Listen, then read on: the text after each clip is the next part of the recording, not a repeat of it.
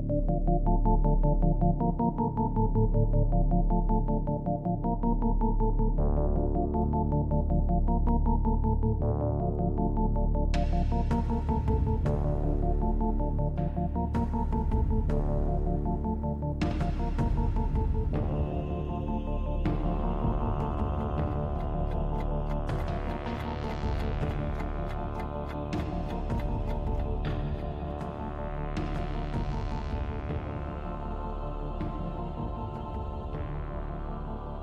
Sorry.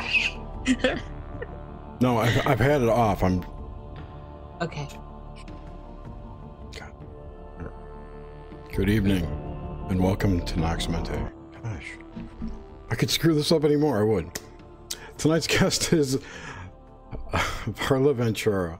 Varla Ventura is a scholar, poet, provocateur, and lover of all things odd, unusual, and truly freaky. She's the author of Sheroes, the Book of the Bizarre, Wild Women Talk About Love, and a host of other tomes related to the strange and bizarre. Her favorite holiday is Halloween and loves to talk about love. She lives in San Francisco, California, and we're welcoming her to the show. Welcome. Welcome, Varla. You. Thank you very much. That's actually an old bio. Yeah, I realized that when I swiped it off Amazon. I should have sent you the new one. you can add to it right now. Bring us into, Go for it. into Well, I no longer live in San Francisco. I actually live in uh, Minnesota, just outside of St. Paul, where it is very cold. yes. And um, since that bio, I've written um, several books, including the book Fairies, Pookas, and Changelings, which I don't think was on that, and the most recent one, Paranormal Parlor, which will come into play tonight. That- Excellent. Those were included in the other tomes. of course. Mhm.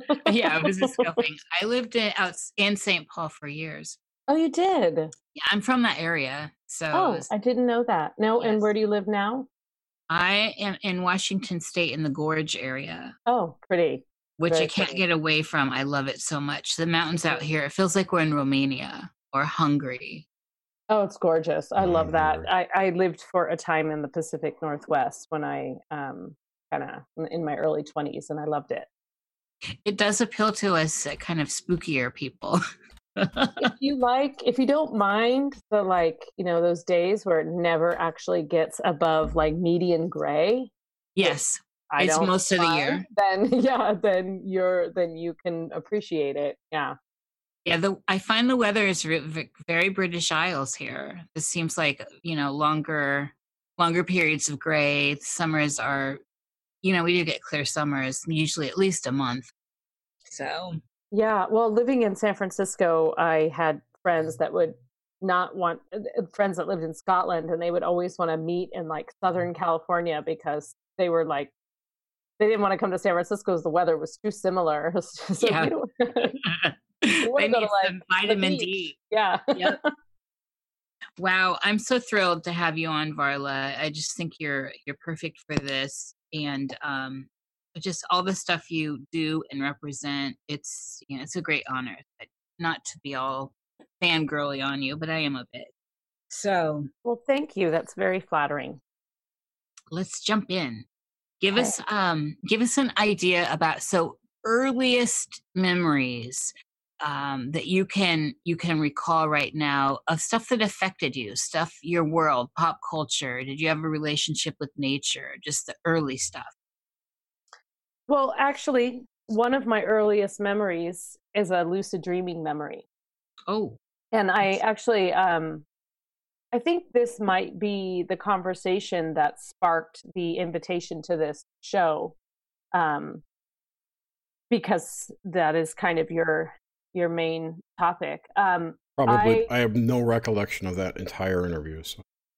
Really? really, well, it, I'm partway into it, you chatted me and said, "Hey, uh, I have I do a show it's just about dreams because dreams came up." So I remember it. you totally triggered me then. um, so anyway, it's true. One of my earliest memories is, um, of course, I didn't know at the time what it was, but it's a lucid dreaming memory, and um, I was probably I had to have been between three and four years old, and I was having a recurring nightmare and I had this nightmare several nights in a row. Um, and yeah, I'd wake up crying. My mom would come in my room, ask me what was wrong. And finally, I kind of described this nightmare to her and told her this nightmare. And I, the nightmare was, you know, a four year old's nightmare. I was running through a field and I fell into a pit and um, I couldn't get out.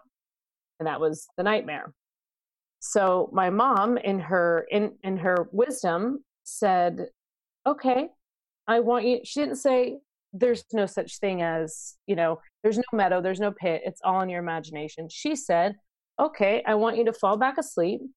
I want you to go back to that meadow. I want you to run through that field. I want you to fall in that pit, and then I want you to um, see. At the time, we had a Great Dane."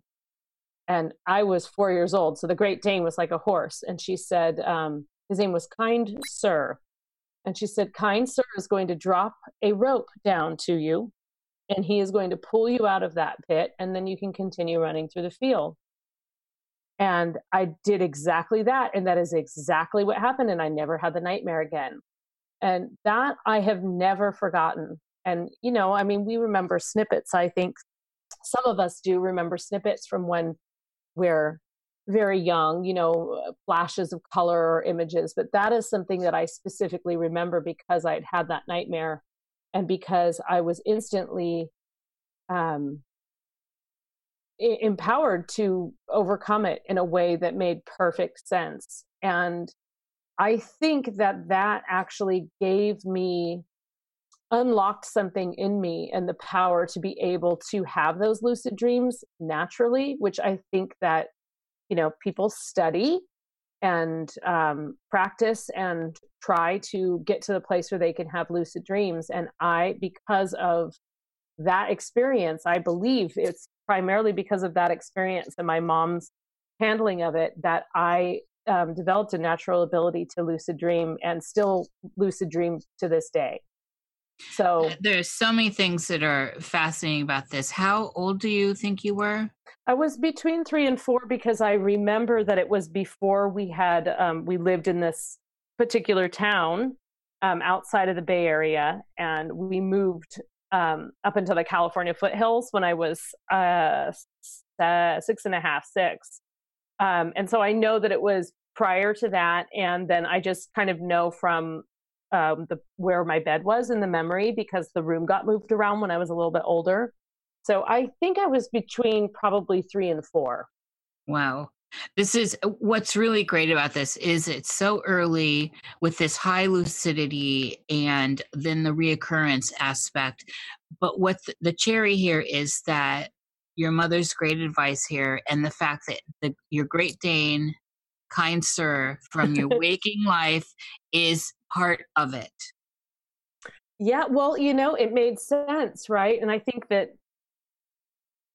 there were many times that I would wake up and I would have, is there something at the foot of my bed? Or I would have had a, probably a paranormal experience. And I was never made to feel like I was making things up or I was, um, I was not dismissed. Those fears were not dismissed or those queries or questioning was never dismissed and so i think because of that it became a um, such a natural part of my life. So it was absolutely an an early influence on you know who i kind of grew up to be. I wouldn't exactly say i'm not grown up but any of us. That, this is a Let's great mother though. That that's great parenting. Seriously. Yeah, yeah, and you know, it's um eh, I continue I have a son myself now and I we talk about what did you dream and he does not have um, recurring nightmares, uh, but we do talk about you know dreams and what you know. Do you remember what you dreamed? Because you know, often I ask somebody what they what they dreamed and they don't remember, and I don't probably remember every single detail from every single night, but it's rare that I don't have any memory of what I dreamed the night before. Mm-hmm. So it's always kind of interesting. It's just, you know, it's one of those table topics as a, over breakfast, you know, what, what did you dream last night? Yeah, yeah, yeah. it's always been that way for me in my life. It, it, of course, is, we're doing this show. I've loved it my entire life, so it's a, it's definitely a table topic, and it it I find it brings together interesting people as well, don't you? That Oh, are willing to go there and talk about their dreams openly. Yeah, and I think I mean everybody dreams. They just Yes. they dream differently or they have different relationships with their dreams, but it's, you know, it's a biological function of our brain to dream, right? So it's one shared Maybe. experience. Maybe, maybe not. Mm, It, it might not be. There's so many theories. What? Okay, so back here in the early in the early days. So I get you. You are you're from San Francisco, the Bay Area, Mhm. Yep. and um, I I think that's my first um, and so that. I, I live there, so I know that there's a connection. For me, there's always a great connection to nature, especially the water. Oh, and yeah. and then when you get out in the hills yeah were you did you have a good connection with nature as a young person I definitely did. I had um I mean to this day I still can smell the wild fennel and the eucalyptus in the San Bruno Mountains and um there were these particular caterpillars that always appear on those fennel plants. Um I had a I would say I had a, a healthy relationship with nature. We had a garden and things like that. But when I was as I'd mentioned before, when I was six and a half, we moved to a completely rural community, completely off grid, totally no running water, no electricity, still is off grid. My Oh, parents wow. still live there, it's still off grid. They've resisted um, PG&E for Mhm. many years good on them and um uh so that was quite a transformation because this is an area where you know to me it was incredible. I, I didn't think oh we're leaving behind. You know i was just like so enchanted by the forest and where we lived it was this kind of rough piece of property but it had a hundred year old apple orchard on it.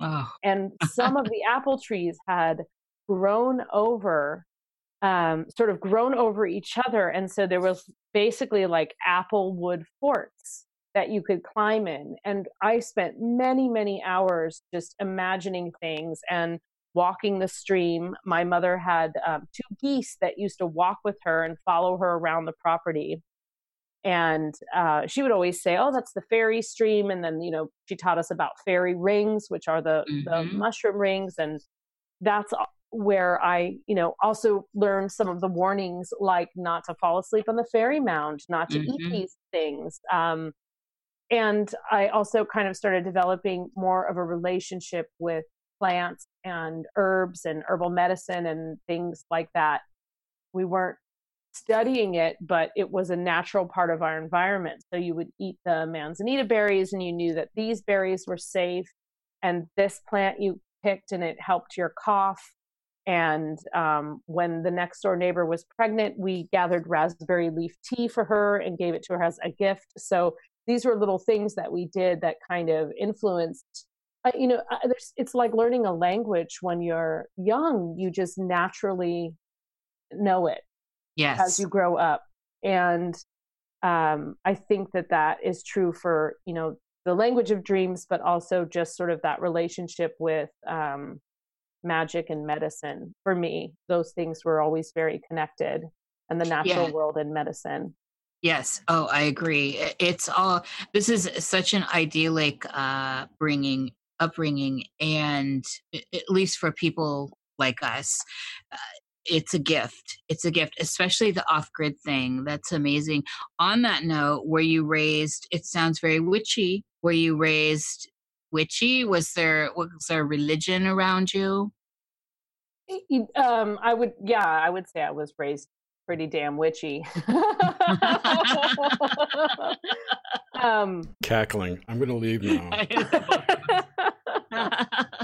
my uh yeah absolutely i mean my father is uh is a southern man he's from texas and so he's definitely more of a um you know just sort of conservative atheist, really. Not a Mhm. conservative in terms of um, political affiliation, but probably emo- you know, a little more emotionally conservative compared to, you know, any given witch you would meet. Yeah. and my yeah. mom, she is born and raised in the uh, in San Francisco. Um, uh, so she's uh, absolutely. It, well, you know, one time I remember being about probably 10 years old or something and asked her if she was a hippie. And she said, uh, she said, I had three kids in the 60s. So I was a secretary. I didn't have time to be a hippie. Yeah. I would have loved to have been a hippie. That's what she told me. I would have loved to have been a hippie, but there just wasn't time. Yeah. Yeah, that's funny. I know But people definitely open. that. yeah Yes. definitely open and you know um she still is very interested in the psychic arts um my baby you know we all we all each of her children had baby books where you put your little first little lock of hair and in the beginning of each one of ours is our horoscope so she Oh, did I our charts it. and this is, this is, these are things that are so pretty normal you know grew up re- reading tarot cards um, a lot of dion fortune and Yes. um, a little bit of Aleister Crowley on the shelves. Um, very Sybil Leek actually was Yes. a huge influence on my mom and uh, someone that I totally, when I read her work, completely gravitated toward and understood where she was coming from and just the way that she positioned things and her idea of witchcraft and what that Yes. was. Sybil um, was awesome.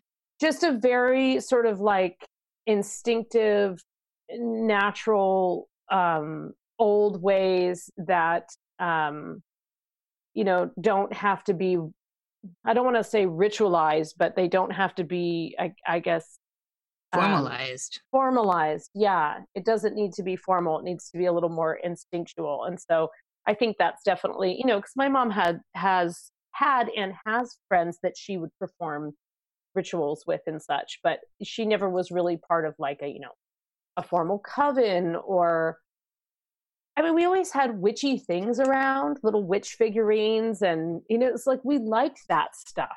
But Mhm. it wasn't that she walked around saying, you know, I'm a witch and look out. Um, I do remember several times her getting very angry at like my sister's boyfriends, my older sister's boyfriends, and um, you know, I remember one time them getting in a fight, and my older sister saying that my mom had put like a curse on her husband. which you know the power of fear compels. It really does. That it's this is just wonderful. I love hearing all this. I'm so not surprised to hear any of this though. It's it's great. It, okay, so in in that early phase back there was there anything so in the poppy culture world i'm assuming this might be before you went off grid like cartoons uh oh yeah so actually we well we had a tv when we lived in the in the city and then we had a tv again several years later but there was definitely a period of time where we did not have and that's we, we did a lot of reading. We read all the grimm's fairy tales and things like that. Yes. And to me i mean i just i love that stuff. Grimm's fairy tales by kerosene lamp. You know if you haven't read Yes. grimm's fairy tales by kerosene lamp with nothing between you and the woods but a thin um, plywood wall then you really haven't lived right um, totally. but pop culture wise i would say well i will tell you something um, my i saw the shining when i was probably about four years old. It was the early days of hbo it was kind of had just become a thing where people could have hbo and there was the big box that went on top of your television and it had the buttons that you press for the six different channels and one of them was hbo and they had you know they would show movies and the shining was on and I don't think I watched it from beginning to end. It probably didn't wouldn't have held my attention. but I definitely, you know, remember some of the scenes, which of course later when I was um, a teenager, I watched it, you know, 10 more times.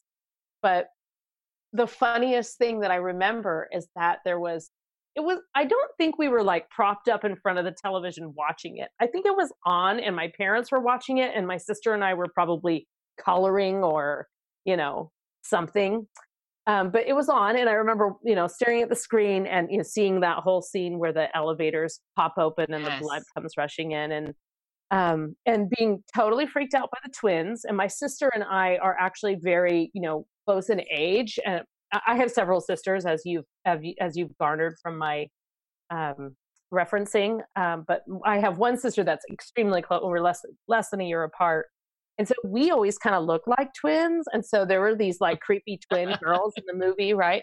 Um, but the scene that was the most influential, and I don't know if I've ever even told my mom this, but it, it's the scene where he goes in, Jack goes into the room, and there's a beautiful woman in the bathtub. Yes. And he goes up to her and you know she's naked and he starts to make out with her and and my mom covered my eyes during that scene not during the buckets of blood gushing She covered my eyes during that scene but she didn't do a good job right? She did that like that covering the eyes where you can totally see through them and it was just enough for me you know just i could see through them just in time to see this woman transform into this totally freaky cackling old lady whose skin is kind of rotting off in the bathtub. And that was kind of traumatizing. It wasn't the naked lady and even like the blood and stuff but that whole and the fact that my eyes were covered which made me of course instantly more You're interested. focused, yeah. i was like what was this? Um so, but I'm trying to think of cartoons. What kind of cartoons did we watch? I mean, certainly there was. Oh, I remember watching. Oh, gosh, I feel like I just watched like Captain Kangaroo and Sesame Street and oh, stuff oh, yeah. like that when. I was a when I was a kid, and then we had our like period of no television time. Um, and and I just want to clarify, it wasn't like my parents were like, all right, we're gonna, you know, go live off the land. And they were kind of wanted to get away from the man. That was definitely yes. part of it. Yeah. But they were a little bit more just like, um, I mean, there, there's just a little more redneck to it than hippie, I think, in many ways. So um, there was some rough in it for sure. You know, there were years when we didn't have water or indoor plumbing, and um, but then when we got back on TV, I think like I was probably, you know, already probably too old to be watching Saturday morning cartoons, but I was a huge Pee Wee Herman fan. Oh, love Pee Wee. and um, you know, by that time I had a younger brother, so I kind of, you know, Smurfs. We watched a lot of Smurfs. Yes. And anything that was kind of like, you know, little little world and fairy ish like that. Like I I I I think there was like a spin-off of um gummy bears was you know like it was based on the candy and that would come on after smurfs and stuff like that though that um yeah definitely I, I would say i was i'm heavily influenced by smurfs at a certain point in my life. Well and they're fascinating when it, like i just went back and revisited how fascinating they are. They're very fey in the wood and all that. Oh love- yeah and gargamel the alchemist who's yes you know, I the forgot. evil guy with the cat trying to turn yes. them into gold. And yeah. There's so much juiciness there. How many siblings do you have? I have five siblings. Oh, a pinnacle. There you go. Mm, and we're all fairly spread out in um uh in age. I have three siblings who are, you know, maybe I think the oldest is 15 years older than me and then 14 13 then there's an age gap and then there's um, my sister and i and then our younger brother. So it's um, two boys on either end. The boys are about 20 years apart almost and then four girls in the middle. So lots of sisters which is totally awesome. And very witchy too super fun and brothers. Brothers are also totally and my brothers are both very psychic. They're very different from each other. Um, um, one is much more um, sort of conventionally religious, and the other is far more of an outlaw. But they both have a lot of psychic intuition. In fact, I would say that my youngest brother is probably the most psychic of any of us. He, since he was a kid, he would predict, you know, what, um, you know, what color car was going to. We used to do that with him. It's like, what, what's the next car? I mean, also, right, country bumpkin kids is like, what color do you think the next car is going to be? So the and he would always get it right. Is And- he still like this? Oh yeah, still you can think things and um you know there's just there's a lot of things you don't have to say and yet he knows. And it's Yeah. um yeah, it's great. Do you know what sign he is? Yeah, he's a Gemini. Oh, okay, that Mercury. Both my brothers are Geminis. So they have a lot of like strong um yeah, there's just a lot of psychic intuition there. yeah, that Miss Mercury. What Mhm. about you? What sign are you? I'm a sign of the witch. Which one's that? Because when I think I think Black Moon Lilith, in particularly in the third house. um yeah, my birthday's in October. Oh, okay, I got you. So you're so that's Scorpio. Libra or Scorpio. Yeah, I'm right on the cusp. You're on the cusp. Kind of. I'm not surprised. You're not a though. Scorpio? No, I, I am, but I'm on the cusp of uh of Libra. You scream Scorpio Yeah. to me, so Oh, very that. Well, that's going to be our in band name, the Screaming Scorpios. Oh my god, I love that. I love that. This almost, I hear stinging too. The stinging Scorpios. this is great. Okay, and so in this early period when you're having you so you come in, you're having lucid dreams and all that. What did in that period, if it's changed, what did the the dream landscape uh, look like and feel like for you as a very young person? um, you know, I would say I had very few nightmares when I think back. I think I had a lot of um uh, the nightmares that I had were often associated with illness, and so I still occasionally have those. Um, you know, it's not a specific event; it's sort of like a feeling and, and an impression in a dream. For example, I had um, I had uh, chicken pox, but I actually got it twice. Oh, Who so did I. twice? I did. You did? Yes. Okay, I got it twice, and my That's sister also got it twice. And the first, the second time, it was far more severe, and I got high fever, and I got scarring from it, and I was out of school for like you know, I think a month and a half. It was really, it, and everybody said you can't get chicken pox twice. I was like, well, I did, and I got the scars to prove it. The first one didn't take. Yeah, the first one didn't take. So I shouldn't. I mean, hopefully, you can't get it a third time because you know.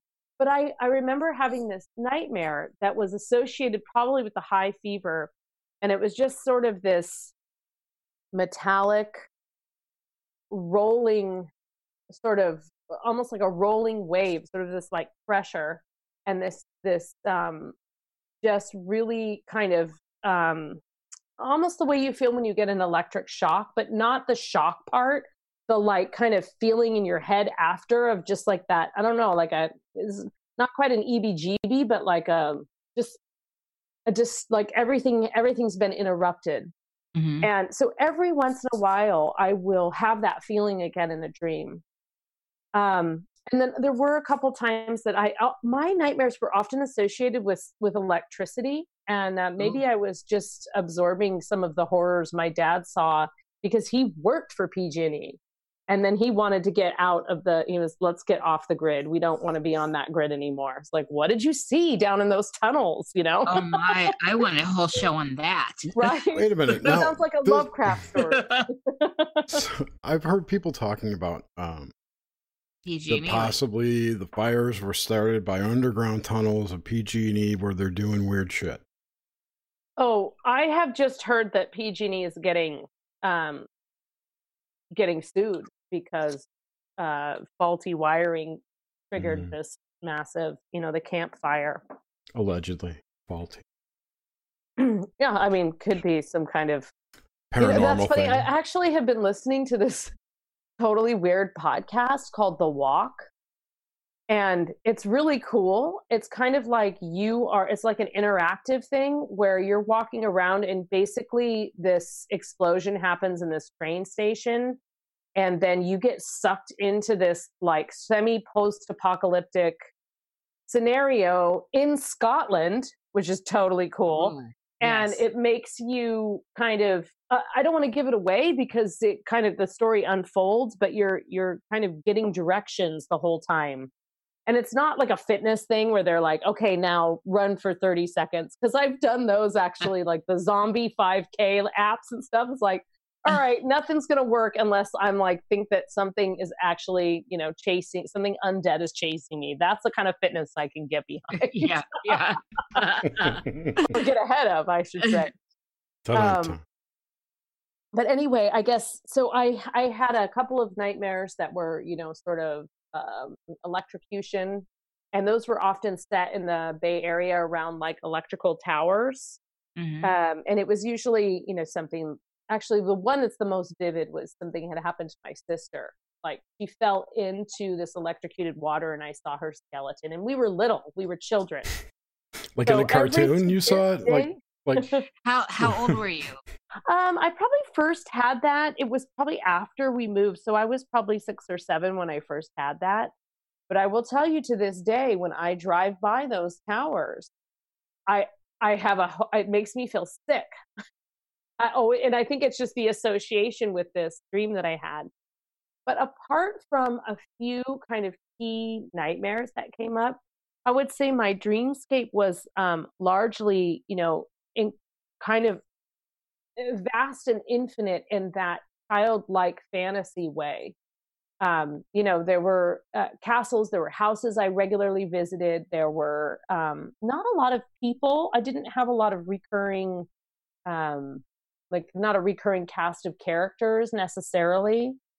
That didn't really start happening until my grandparents passed away. And when my grandparents passed away, I started regularly dreaming about them and having conversations with them and visits with them um, and that has happened with other people that have passed away and um, n- never it, i think when i was younger that didn't really happen because i didn't know too many people who had who had died to converse with How old were you when your grandparents passed? i was in my um, i was in my 20s my early 20s Okay. Yeah, we'll get into all that later, but that is stuff I love, love, love. Um, okay, so this earlier stage with these, it sounds like you have a lot of recurring dreams, by the way. Is this I do. I have um I, I guess I should just be clear that because I feel like there are people that have recurring dreams that are um identical. And so they are like recurring repeat dreams. And apart from the one that I told you about, in which I first learned to lucid dream, my recurring dreams, the things that are recurring are the places that I go yes. um, and the feelings of the dream and sort of the the backdrop and the landscape and sometimes the scenarios but it's not a i've never actually had the same dream twice since that time yes. So that was only that was the only time you had like facsimile type where it's yes yeah that i can that i can recall yeah that's the only time where like the exact same thing kept happening um so Did you? So after Kind Sir saved, you know, you got through that with Kind Sir. I love that as a name, by the way, for especially a Great Dane. right he was very Did- kind Did you dream with him at all after that? I don't remember that him being in my dreams after that. Not not I mean he may have been, but I don't remember that being uh significant. Like he didn't stay in my dreams. Um yeah, not not so much. I mean, he was around in in waking life, but I didn't Yeah, yeah. continue to dream with him in it. So he wasn't. I don't think he was. um I mean, I, I really think he was sent to protect me because that's what he did in daily life. You know. I've got stuff going on out here. Do you all hear it? We talk about Kind Sir and the lo- the alarms go. My wolves are going to start howling. They do. They love. but you're not the- living until you hear the cat play the piano. yeah i have a cat and i have wolves Uh, so so all right let's move into so i have all this kind of marked and we've got an idea of where you're coming from and all that so let's jump forward into say the part where your 20s when your grandparents pass and then you start having these types of dreams with the dead. Yeah. Is there uh so with the grand with the grandparents in particular was that kind of the was that the gateway into all of a sudden having these encounters with people you had known? I think it's it's mostly them. I do occasionally see people that have passed away that i have known since um, but it's few and far between. Um, the but first my uh, first my grandfather died, and then my grandmother died a few years later. And during that time, she actually had dementia. Mm-hmm. And I spent a lot of time with her um, because, you know, now I was an adult, but at that point, you know, she still kind of, you know, she had known me mostly as a child and so I spent a lot of time with her and, and had some really interesting conversations with her um, in her um, dem- demented state. And so I felt, I think I was very close to her. But I almost immediately started dreaming about my grandfather after he passed away. Um, that was a time for me that I think um, it, it was, you know, your 20s are always so there's a lot of black and white stuff happening. They're so mm-hmm. extreme, and everything feels so extreme. And um, I think around that same time, I also uh, like witnessed my first birth, my the birth of my nephew. Mm. Um, where I mean, I had had uh, other, um, I had three other nieces and nephews by then, but this was the first time I had been in a room with a baby being born. Even my younger brother, he we weren't there because we were I guess not a, back then you couldn't siblings couldn't be in the labor children couldn't be in the labor and delivery room. I guess they probably still can't. I don't know. Um, but anyway, uh, so I think that I had had the, and then I was beside my, you know, at my grandmother's bedside when she passed away. And so there was the rhythmic cycle of birth mm-hmm. and the heavy breathing and the watching the clock and the waiting. Mm-hmm. And then there was the reverse, which was the um, heavy rhythmic breathing and the watching the clock and the waiting. And in both cases, you're holding a hand. In both cases, you're beside the bed. And so I think during that time, I I I got um, I think that's when I started realizing that I knew how to lucid dream and that I knew knew like that's probably the period of time in which I started reading more books about dreaming, um, witchcraft, the occult, um, apart from things that I had been exposed to as a child, like actively seeking those things as an adult. And over and over again, I kept finding themes of things that I, um, I either disagreed with or I had already experienced or already had on hand. Um, so I found that that's when I sort of started recognizing and rediscovering the the natural um, instincts and abilities that you know I was gifted with via my mom, the psychic abilities, the um, you know, the ability to read tarot cards and um, to know what to put into a, a, spell when you want a certain outcome and mm-hmm. things like that. Not that I don't think that obviously I think books are valuable and that you need I'm I'm a big reference person. I have a lot of a lot of reference books. Um, especially on plants and herbs and things like that. but I think that that's a time when I started recognizing that I could actually use these skills to help me figure out, you know, what I wanted to do with my life and what the next trajectory was and uh, you know all that kind of stuff. And so and i met this really interesting person who worked at a um the psychic eye was the occult shop i know it. Yeah mary the psychic eye? Yeah it's, it's she's still there right well, the Psychic Eye in San Francisco closed down, but I think there She's was still, still one in um, there was still one in Las Vegas for a number of years. There, it was sort of like the first psychic franchise. I think there were two or three of them around the country. It wasn't like a huge franchise, but they did readings. You could go and you could buy all the stuff you needed. You could buy, you know, your penis candle, and you could buy your, you know, yes. the bags of sage and you could buy like, whatever you whatever you needed. And um, it was great. And at that time, actually, in San Francisco, like imagine the landscape of San Francisco it was pre dot com. So yes. there wasn't this crazy spike of of rents and and money. Nobody was using the internet. Like a couple people had cell phones. I had a pager and a landline, you know. well, pagers were monumental. You were all of a sudden connected. I was like, okay, let me see if I can scrounge up, you know, 50, whatever, a quarter to make the phone call because I got paged by somebody and I'm going to call them and get the message or whatever.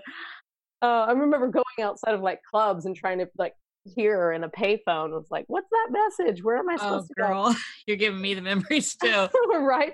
So the Psychic Eye, you could go in there and you could, you know, buy your ingredients. And I became friends with this man named Jack, who was from New Orleans. And he had a lot of intrinsic psychic ability and he was very um you know he was used to giving classes and lessons stuff like that and he said i'll tell you one thing if you really want to you know we were just talking about these kinds of things all the time it's so nice to have somebody to converse with about this topic and um he said if you really want to heighten you know if you feel like you're you're on the precipice and you want to really heighten your psychic abilities you've got to you know, not turn on the television, don't answer the phone, don't read the newspaper. He's like, mm-hmm. obviously, you have to go to and from work.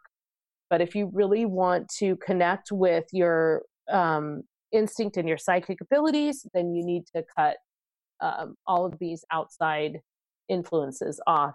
And I, I have lost touch with him over the years, but it would have been so interesting to get his take on, you know, today's phase where Since we it's have, all yeah, it's all it's, there it's almost you know it's almost it's too much in many yeah. ways yeah yeah so um yeah i forget what you even asked me about. I have a i have i got down the slope started memory lane. Well that's all right and that's how we do it and i remember where we were going. I have a sidetrack note just because i lived in san francisco for a few years in the 80s and i'm wondering if you remember uh can't curios and candles oh um, yes that was one of my favorites. And then Uma's. Oh my God, I was going to ask you if you ever went to Uma's on page. I loved Uma so mm, Uma's much. Tools and Magic. Tools and Magic. how to yeah. tie a witch's knot. Yes. I bought something there and she said, I'm going to show you how to tie a knot that will never come undone, but that you will you will always be able to pull apart. And I was like, sounds good to me. And, it, and I, it's it was so I just call it the witch's knot. I love that place. I, I, actually, when I, I went and, and traveled and I came back, I had been gone for about eight months and I came back to San Francisco and I, the first place I went was to Uma's Tools and Magic and it was, she had just put a note up on her door that said that, you know, after so many years we're closing and that was about 2000. Yes, I had heard that. I actually yeah. lamented. I haven't been back to San Francisco. I still lament that place, and I would walk by it, and it became like an architect firm or something. I would walk by it, and I would be like, "Nope, that was Uma's Tools and It's always going to be that. Her oils were still to this day. Oh yeah, she had great oils, didn't she? Yes, they were the plan. Mm-hmm. She only did those planetary ones, but they're her special blends. Yes. And and well, she did. You know, she mixed them and would make stuff, but she was always like, "Let's you just you. What do you want?" Yes, and, and she would make them up for them. you right there. Yeah. And she, you know, the only place, and I believe it is still there. this is just I've only been away about four years now, but the um is the sword and the the sword and the rose. Oh you yes, that place. Yes, I hidden, do. You have to walk through a hidden garden to yes. get there. And they oh, still man. mix the oils and they yes. have all your basic occult needs. But it's a very, those kinds of shops are um, rare. few and far between yeah. They, they, these are the pinnacle of occult shops when i try to describe these to people in today's world because you go into these other these occult shops now and they're they're so new agey there's they're just you don't have a no, real these ones are dark the air yes. is thick with the smell of nag champa yes. The eh, there's somebody in the corner with a um, meditation bowl and a old you know scarf spread over a table and they're reading Oh, yeah. tarot cards Yes. quietly Big- real victorian furniture. Revealing some deep secret of whatever querent is there which you can hear every bit of. Yes and there's yes. iron cauldrons that you have to not trip over and shiny candles and things hanging from the ceiling and it's always dark yes nice and dark so and and that that's what uh, that's what i grew up on and it's so disappointing for me now whenever i go in i have that standard Yeah. Well, well, the Sword and the Rose still maintains that standard, and actually, I have been told that in the area where I grew up, there's a, a shop that opened called the Cult of Gemini, and it's in Oh. Grass Valley, California. i like that name and that is supposed to be very um, au- authentico, very. Um, it's supposed to be a, a, a real occult shop where you old style yeah so the difference, I guess, is that there are still stores where you can buy things like magical items and get your tarot cards read, and you can buy tarot cards and you can buy books. But these were the places where you bought all the things to put together yourself into a spell. This is where you bought Yes. the core things you needed for the ritual. This is Absolutely. where you bought your, you know, your cup and your cauldron and all those kinds of, you know, the, the bell book and candle stores. absolutely and Yeah. that- again that's another uh, you know now, I now have, makes me want to open one up. Just Varla, I want goal to do it because you know that you know the reference now and since I, I just think everywhere you go it would just eaten up wherever it one would open up because it's lacking it, they're lacking that that feeling that vibe. So all right let's get back to the okay so we were talking about the grandparents and so did you your grandfather passed first did you have an awareness that he was passing before he passed say maybe through the dream or even just your innate psychic ability or was did it come on you as more of a surprise I mm, I I did not have a dream, but I did have a feeling. Um and I was actually living in the Pacific Northwest at the time and he was in San Francisco or he was in California. And my cousin came to the door. Oh, my cousin was my I had a cousin that lived uh, across the river. And you know, she'd never come to my house before. I was like, well, what? I mean, you know, and I had, I, I woke up that day actually with this feeling that I was in a not great situation. Just, um, you know, I will spare you the details, but it was not a great environment. Um, there was a lot of, um, uh, just there were a lot of drugs around, uh, a lot of strange people that were, you know, kind of um, not trustworthy. You were, you know, things were always going missing, and um, you know, creepy older dudes were always hanging around, that sort of thing. Um, Mhm. and so I had I woke up that day with this feeling of like I I need to get out of here. Not like a panic, but like a this is absolutely not an okay environment anymore. And I need to make sure that I have everything I need to to be able to leave here in a day. If my and I thought to myself, what if something happens, you know, with my grandparents? And so Mm. I managed to, you know, kind of get what I needed into a bag. Um, and my cousin, and then my cousin came by that afternoon and she was like, What are you doing? And I said, uh, you know, I didn't say trying to get the hell out of here, but that's, you know, essentially what I was doing. And she said, uh, I brought you this hat. And I was like, well, that's a weird thing to say. And really, she was there to tell me that my grandfather passed away, but she was so heartbroken over it. She, she couldn't tell me. Wow. And um, so, and I left that day uh, with the bag that I had packed. So I don't know if that was psychic intuition or desperation or just divine timing. Um, yes You know, I think if it was divine timing, I probably would have gotten out of there a few weeks before. But that, it, but you know, it's it is- hard to overlook it's the hard to know. of it all That- yeah so i that's the thing. definitely um, but he did not come to me in a dream that night the the interesting thing to me is that um, quite a bit of time. So I was one of the youngest of his grandchildren. So when I met him, he was an old man already. He was an old retired man. Wonderful, wonderful man. And um, I was close with him in that we shared love. I mean, he was he was wonderful. He was cuddly. He was kind, and he adored us. But I wasn't close with him in a way that you know I had long conversations. I, mean, I was a kid, so I I kind of take it as a real gift that I still get to sort of converse with him, and I still get to see him once in a while, and you know get some kind of I guess it's it's not I don't know if it's so much guidance as it is just a comfort. Mm-hmm. Although he has appeared at significant times, as has my grandmother, as has my um, my brother-in-law. Mm. They have appeared at significant times, and my brother-in-law has come to me with specific messages. So, and that's only happened a couple times. Um, and we'll there's get into a, him. We'll get into that in a minute. Yeah. So with your with your grandfather, after he passed, what was the time period between your grandfather going and your grandmother?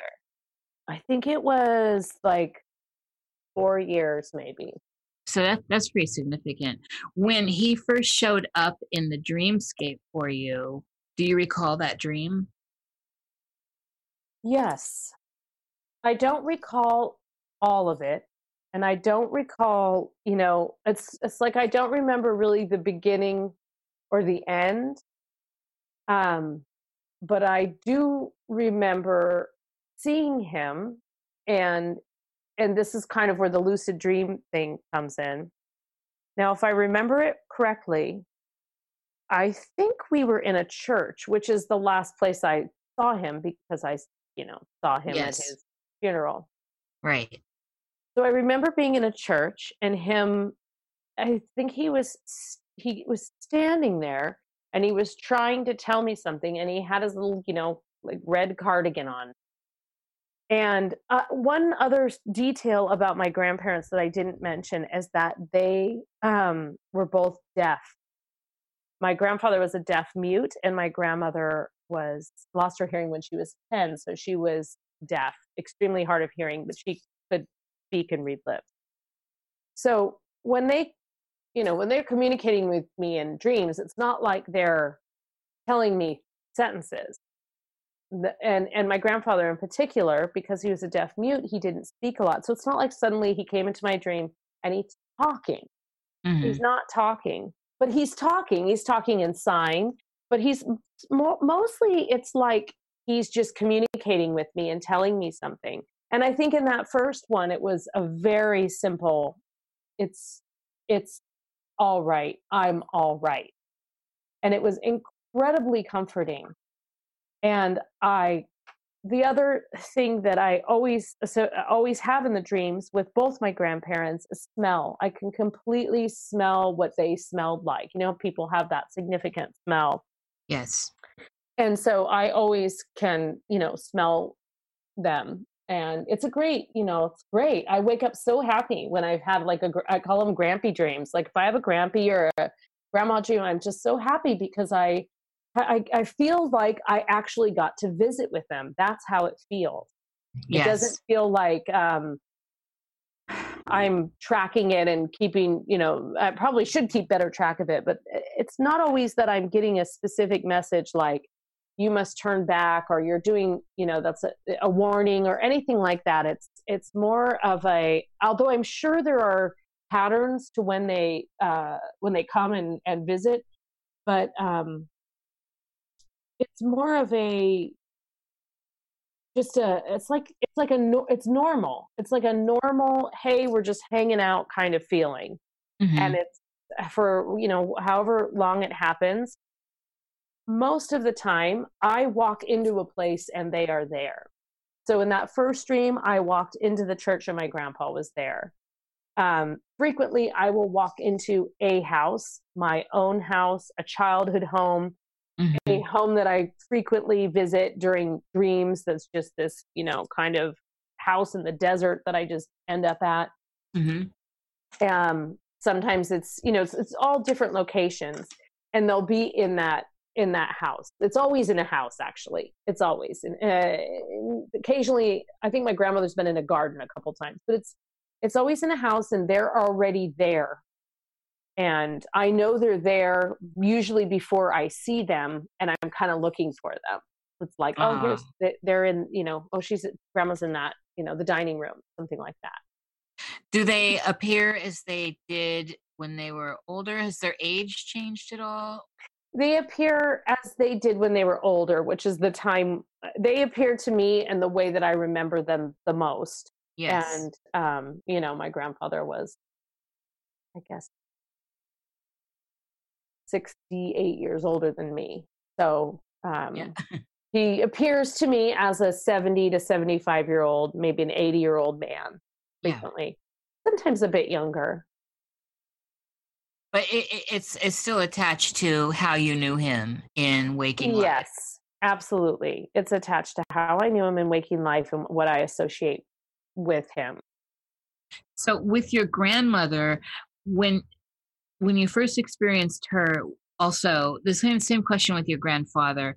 Was there any precog to it, or was it after the the first? So were you able to sense that she was going? Uh, and this is, you know, it's an interesting question with older people because we kind of expect that it's not far. You know, it's not like a younger. Oh. person. Yeah. Oh, you mean when she died? Yeah. I knew the exact second she died. Oh, oh, tell us that, please, if you will. Well, I had been by her bedside, and you know, she had uh, repeatedly stopped. You know, she. I mentioned that she had dementia, and she had repeatedly stopped eating. Yes. It was something that she could. It was one of the remaining things that she could control. And there had been great discussion among the siblings, the, the her children, my um, my aunt and my mom especially, over what to do. How many times are we going to hospitalize her and rehydrate her? How many times are we going to do this? And um, to their credit, you know, they really took everything into account, and I think very much set aside their own sorrows and their own um, desire to have their mom with them for the rest of you know eternity Yeah. and um, let her go when she wanted to go and and so there was a bit of preparation that that we knew about so it was like okay um, you know grandmother is she's um, dehydrated again. We've given her some iv fluids but we're not going to put her in the hospital. And i think my aunt had just said you you know if you want to come now would be the time. And i did. And um you know i sat with her and told her that i loved her and held her hand and sat beside her bed and listened to the cycle of her breathing and Mhm. um and then i i could have stayed but my uncle came and i just felt that it was such an intimate moment. I chose to leave and and let her you know uh, her three children just you know her three living children just be there with her. I i just felt like that was the right thing to do. So driving home i was uh i had been home i guess uh the rest of the evening and i believe it was the next morning and i had started a shift at the grocery store where i worked as a cashier. And i suddenly stopped. Luckily there was no one in my line. I stopped and i just burst into tears. Mm. and about i guess five minutes later my shift manager came over and said you know Penny, take this there's a phone call for you and it Mm. was my sister who had also been at the house with me calling to tell me that she had just gotten a phone call and my grandmother had passed away and i said did they tell you what time it was and when she told me the time was the exact time that i Mm. Chills. oh i complete i just knew it i was probably closer with my grandmother and i think the fact that i was so connected with her and i spent more time with her as an adult um so I think I was more aware of her presence and and um, you know we knew it was coming. Yes, of course. But you know you don't know the exact moment except for that you do, and I did, and um, that was and then you know I just I think that was a significant event as much as the you know early lucid dreaming because you know when things like that happen you, know, you get those inklings all the time. Oh well that's what i suspected or you, know, you think about a friend and they call you. Mm-hmm. and or you you know uh, i would pull out you know uh, i have a beautiful scarf that i do my tarot cards on and i have two different uh, scarves and they one belongs to a friend who is living and one belongs to a friend who has passed. And um, every time i pull that living one out which is not that frequently i get you know i think oh i wonder how my friend's doing and she'll contact me in some way within mm. a you know within a few hours of that typically um and it's not somebody i talk to every day so I think, you know, you get those kind of like little psychic hits, but when something like that happens, when you definitively know that something is happening at that moment, and then it's validated and explained, um, that can be a real turning point for you in, in terms of being able to trust your instincts and your own kind of cognition with that type of thing which is a, a big deal for a lot of people. I, I, less so for people like us that kind of grew up with backgrounds as we, we actually have very similar backgrounds um, it's still something where these events that you align with if you acknowledge them you see how clear the communication is how really utterly clear it is the synchronicity of it absolutely and i think around that time somebody gave me the secret language of signs. Yes. and that book really spoke to me. It really was just so plainly, you know, the first half of the book is just talking about signs that we see in every day and signs that we sort of create ourselves that are indicating things that are going on in our lives or in our subconscious or maybe you know in um that are connected to us somehow. And it can be a way to sort of guide us. And i i never forget one of the examples she gave was uh, that you, you know, if somebody is always saying oh it's a pain in my neck. Oh man that guy is a pain in my neck man and, and there it might actually be an indication that they are having neck problems mm-hmm. and they're kind of saying this phrase over and over that is it's like a it's a sign it's a signal um, and so I started really, you know, trying to to read those kind of signs with um, just things that were happening in my life, just trying to figure out, you know, this was before I had written any books. And I had always wanted to be a writer and had been writing for years, but had nothing published. And it was just, you know, one of the things that kind of got me to realize that I could actually do something that I'd always wanted to do if I just followed you know the breadcrumbs properly absolutely it, it's uh, it, uh, you sum that up so well uh, with your grandmother the first time you saw what was her first name so you just call victoria. her by so when you saw victoria in the dream the very first time what was that like awesome i imagine it was awesome and it was totally conscious.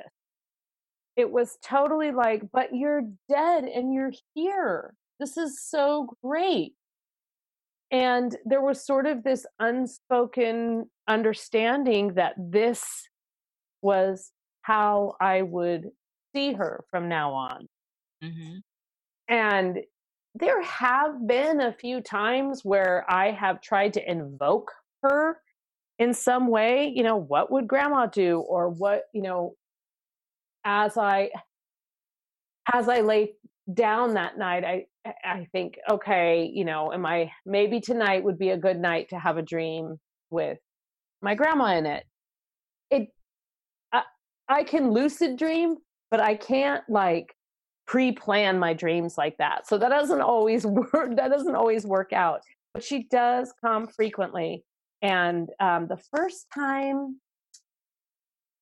you know, it's one of those things that I feel like she just has always kind of been around. It just made me not miss her. It made me not miss that gap between when she was alive and when she wasn't. And then when she was dead, it was like, uh, but she's still here. She's exactly the same she's in these dreams and it was just a great comfort and i think again it was just a house kind of situation where i went into a place and um, she was there and she said something to me something not really significant or poignant something very like oh it's over there or something like that mm-hmm. and i was so incredibly happy to see her that I almost embarrassed her, which is totally how she would have reacted in real life.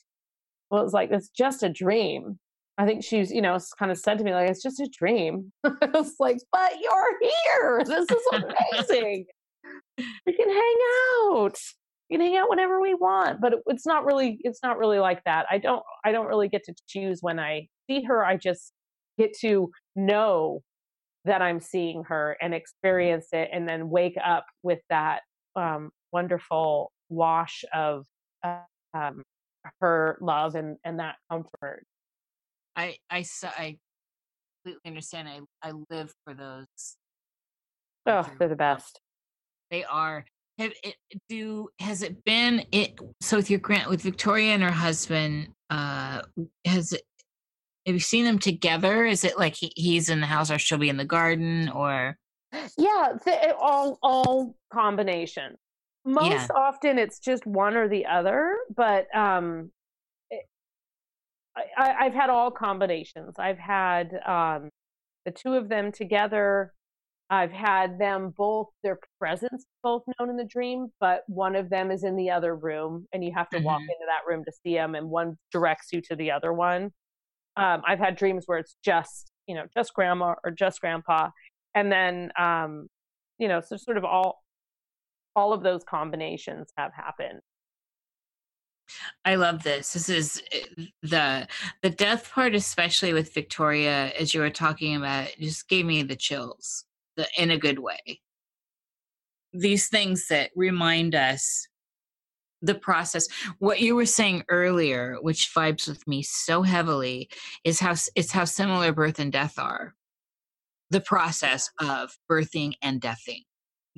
They're they're almost the same thing yes and they're often you know in the same places. Yes. Yeah so that that's something i've been on to you know rabbit hole with for a very long time there's it's so connected. I wanted to so there's a lot of other details i want to get into but i want to jump into your brother-in-law stuff that we put on the shelf for a minute um that i have a the question mark here. This seemed like it was going to be really significant yes well, my brother in law died very young. He died of a very rare heart condition. He was 48 years old. And before he died, I saw him in the hospital, and he, when no one else was in the room, I believe my sister had gone down the hall. He told me that um, he said, Yesterday, I saw this light shining down and when mm. the light got closer, I realized that it was millions of tiny little beings, like little angels. And it was felt really good, but I said, I am not ready. And he said, please, you know, please look after your sister for me.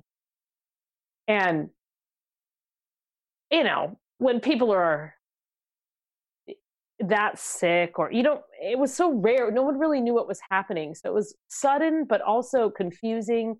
And so you're not going you know most of the time you're not going to say hey i know you're dying. Tell me your dying wish. Yeah. or you don't know that you're yeah. never going to see that person alive again. You don't know that when the last time you see them. It's pretty rare. I knew that with my grandmother but there's still this little part of you where you're like oh yeah maybe yeah, maybe it, something it like- is rare. maybe. Um, but he had told me that, and I, I, you know, I just listened, and I think, you know, he told me that because he knew that I was open to that sort of thing.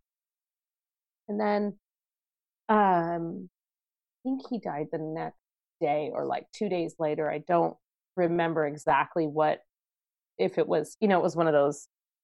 He was just in the hospital over this short period of time. and not long after he died, he came to me in a dream, and I was actually out of town. I had just found out that I was pregnant, Oh wow. and I was in Seattle Huh. um, for a esoteric conference Oh. in a hotel by myself, and I, it was pouring rain. And I had this dream, and in this dream, he said a couple of different things, which I don't always do this, but I woke up and I wrote them down. And I wish that I had that. I don't know which notebook it's in. I probably have a hundred journals on my shelf with scrawled little notes Yeah. Yes. so I'll give you the the gist. But the gist was just that he had um, told me some information about. Um, he he asked he asked after my sister, and he gave me a warning um, about somebody who was in our family who you know it was my uh, his daughter's husband, and he gave me a you know a warning about her, and he told me a couple of other things Mhm. and um i and he was it was not like when i saw my grandparents when i saw my grandparents each time that i saw them they they maybe had something to say maybe not a lot there was no desperation to it this was like there was a certain element of desperation and that he was trying to convey a lot of information in a short period of time it's like he knew we only had 10 minutes in this dream or two minutes in this dream. And he told me all this stuff. And then I woke up in this funky little hotel room by the Space Needle and I grabbed my journal and I wrote down everything that I could remember because I knew that I would fall back asleep and wake up and I would have forgotten what he said and what the specific message was. Mhm. Um, and some of it actually, you know, I don't want to get into like too much um, stuff about what what the warning was or anything, but some of it was very prophetic and um, What was the conference? it was the esoteric book conference. Okay. Oh, the The- the ABC. so that's the one that- modern. Yeah. The most recent one, or No, this Okay. was um, the first one. Oh wow, We, I oh, believe it was either the first or the second one. So it was this would have been in 2010 or 2000. Yes. Yeah. Right Yeah. in there. do you remember when they had that music ex- exhibit in the Space Needle? I did not go into the Space Needle, but it might have been at that same time. Um, I didn't. No, this was like 2003. Uh, I had a panic No, attack in there. It was pretty creepy. oh, really? Yeah, Yeah, I've never been up in the Space Needle. I wasn't Yeah. up in it. I was on the ground floor. Oh, really? Mhm. I was inside a giant shoe. It's a story for another day. A giant shoe, It's a giant Okay. platform shoe. It was a um, like a Jimi Hendrix No, exhibit or something? not Hendrix. It was uh, can't think of his name right now. Prince? No, no, older guy. Oh, who else wore platform Oh, shoes? It's, Eddie Murphy did the hot tub joke on him. Uh, hot tub. I'm getting in a hot tub. Rick- oh, James Brown. Not James Brown. Thank you, James Brown. Yeah, it was James a James Brown. Brown exhibit, and it was a giant Oh. platform shoe, and you get inside, and it was like a little uh, video in the round, I guess, in the shoe. Oh. And you had a pan- like you had a claustrophobia type panic attack. I, I would get- probably have a panic attack if I was inside a giant shoe. Well, it's a longer. There's a longer story. That was like the culmination of all of them that I had had that week. Oh no. Yeah, we were doing some sales pitch to Microsoft, and I had to go up to Redmond. It's a long story. It's not my show. I'll shut up. it is Must be is your show interesting. too, Jerry. No, no, I mean it's not about me. Right, right. I get you there. Well, now now people have to tune in next week to hear the story of Jerry and his shoe. No, but if you want, if people want to hear it, I will tell it on the next on Cruising with Steak on Tuesday night. Yeah, respond via Twitter and tell us if you want to hear it. I'll and tell it on my we'll- Tuesday night podcast. Okay, there we go. you got a little teaser now. So he died while you were at the EBC? No, he had died just before then. Okay. And I have a couple questions on this. So the light that was shining down that he said had billions, like billions of beings, right? hmm Was that was he seeing it from the ceiling? Well, he was in a hospital bed, so yeah. Okay, because my my mother also it was a constant thing with her at the very end where she kept talking at this ring on the ceiling and it was millions of beings. Oh, It was really? all light, yeah. And uh, I find that significant. I haven't heard another person really say that. The fact that the light was millions of beings, and she called it, she kept saying it's a circle. So he didn't mention the circle, but he definitely indicated that it came down from above and that it was a bright light. And then when he looked at it closer, he saw like all these ti he called them angels. Um, but he also referred to them as like little beings. And I had never heard him say anything like that in my life. hmm And I don't, in fact, when he told me that, it didn't even occur to me until a couple of weeks later what he had said to me.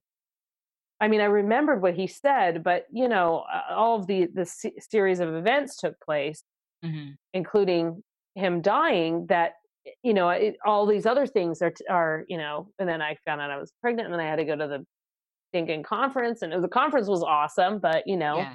Yes. not not really in the jovial let's go out and have um, esoteric drinks mood Yeah. but um uh, so uh, that but that is yeah that's um it's interesting that you said that your mom said that um i you know he wasn't a person that talked about that kind of stuff a lot and i don't know if he and in fact at one point i asked my sister but she didn't remember him saying anything like that to her so i would have to ask her again i don't i don't know that he ever said anything quite like that to to her um but he was he that kind of, so he wasn't that kind of person though in general. This was unusual.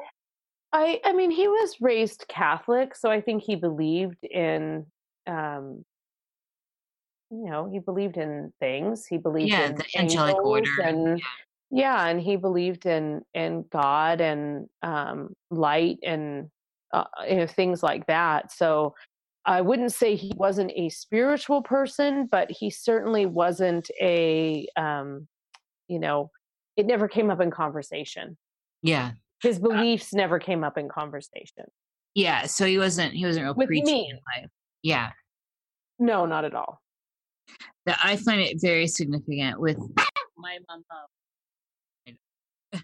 yeah, it was that she was like your mom. I mean, you're describing it be almost. So, so she was spiritual and witchy.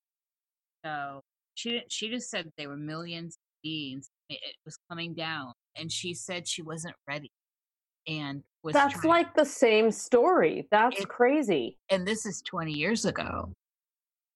So Wow. there's a there's a these are the threads, Varla. I've been looking like you know you look for right when you're investigating things. It's a it's very interesting, very. Uh, So in when you encounter him, have you encountered him in dreams after this after the warning type communication? one time And what was how did that one run? that was a bit more casual.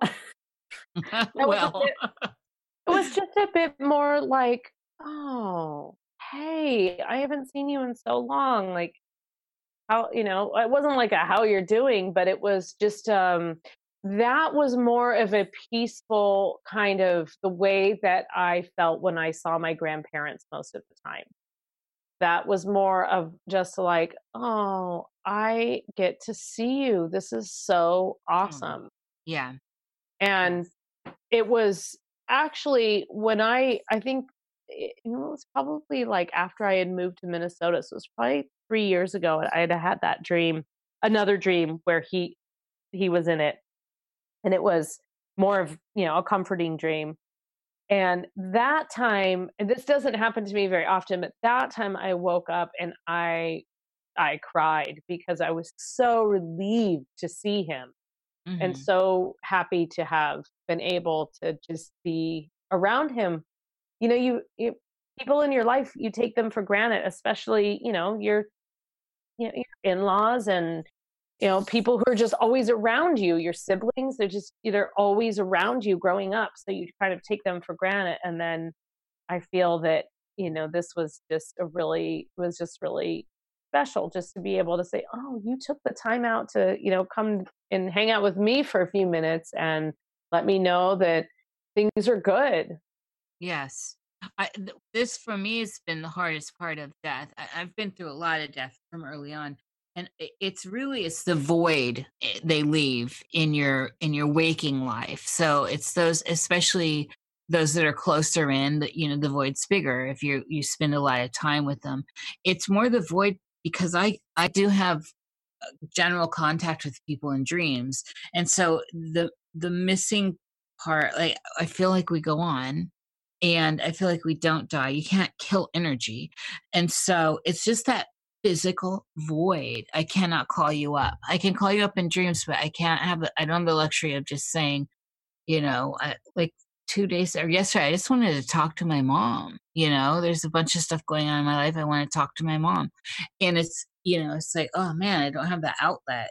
So that is the thing that is hard dealing with death as opposed to say the birth side because they're they're here on this so in this in this section cannot go fast. Uh i think i want to get into a little bit of some of the dream some of the dream stuff just because the time's going fast of the mechanics of how you encounter these same spaces and architecture within the dreamscape.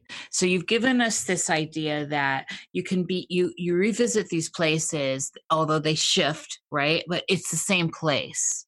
You go to this house it's different it- but it's also it's the same place. They're familiar.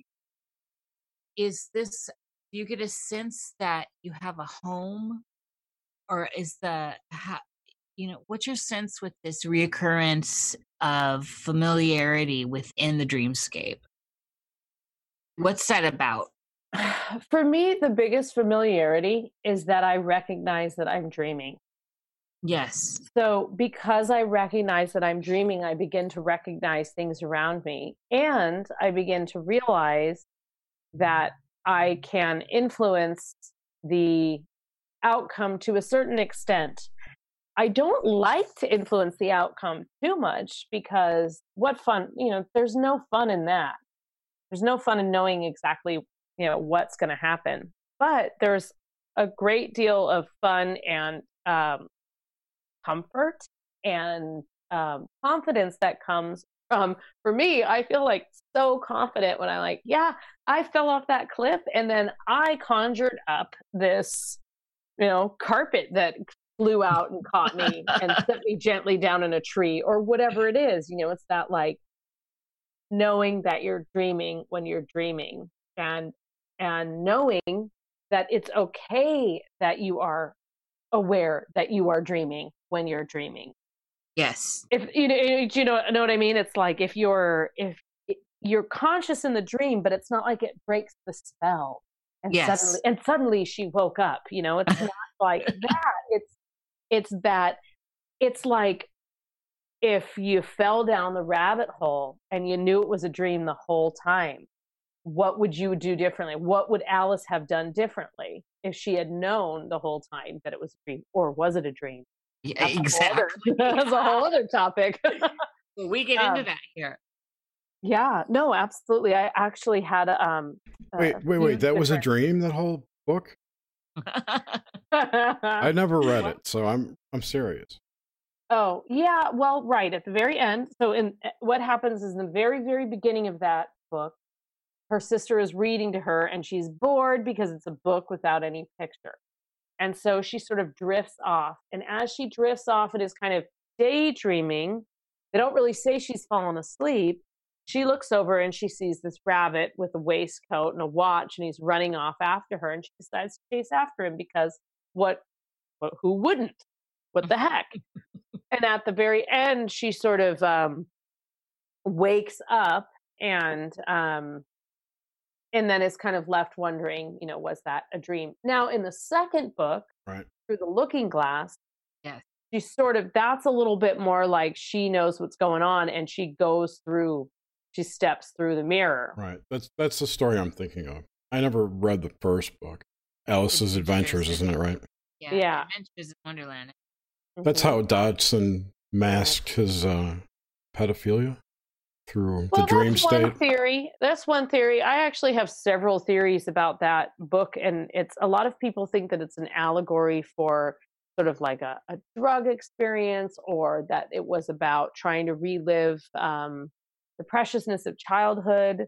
Um, but what's amazing about Alice in Wonderland is that it it actually can serve as an allegory for many many things Mhm. including uh this last summer i just in the interest of you know honesty i had some pretty severe health problems and i had to navigate the healthcare system oh and i had to chase the white rabbit which was my happiness and well-being and i had to chase that down a hole and around a corner and down into you know uh, past tweedledee and tweedledum the insurance companies. Yes. and i started thinking man is alice in wonderland an allegory for the healthcare system? Like wow this is crazy.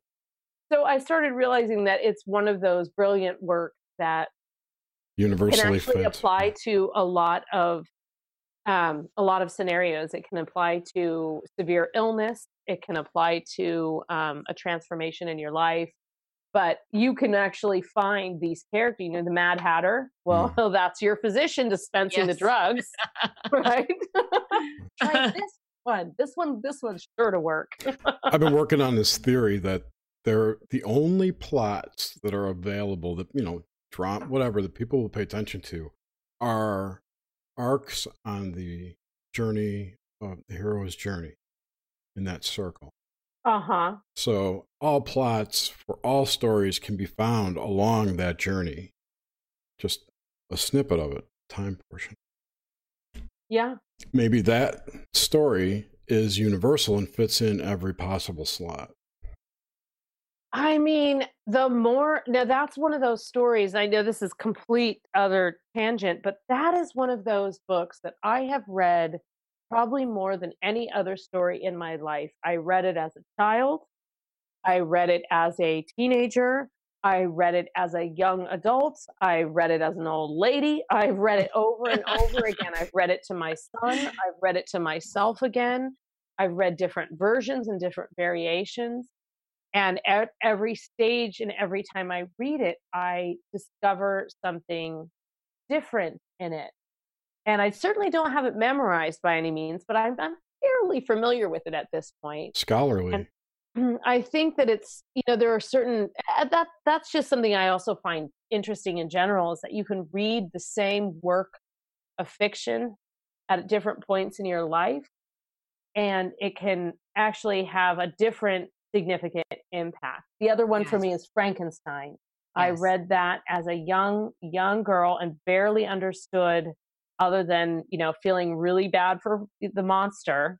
Mhm. Um, and then as I have gotten older and studied more about the backstory to how the story was created and learned more about Mary Wollstonecraft Shelley and what she was doing and all of those kind of things, um, it's sort of changed my view of the story or what that's you know what's significant in that story and that's something as a writer that i um you know i just i find is very helpful for me and even in the writing process is to a lot of my books have short stories in them. They're not all short stories that i've written but they're short stories that um, i have always gravitated toward whether they're in, in paranormal parlor i have horror stories and the fairy book i have fairy stories in the mermaid book there's mermaid stories and there are a lot of classical tales and things like that um, but that's totally totally different you're like a bardess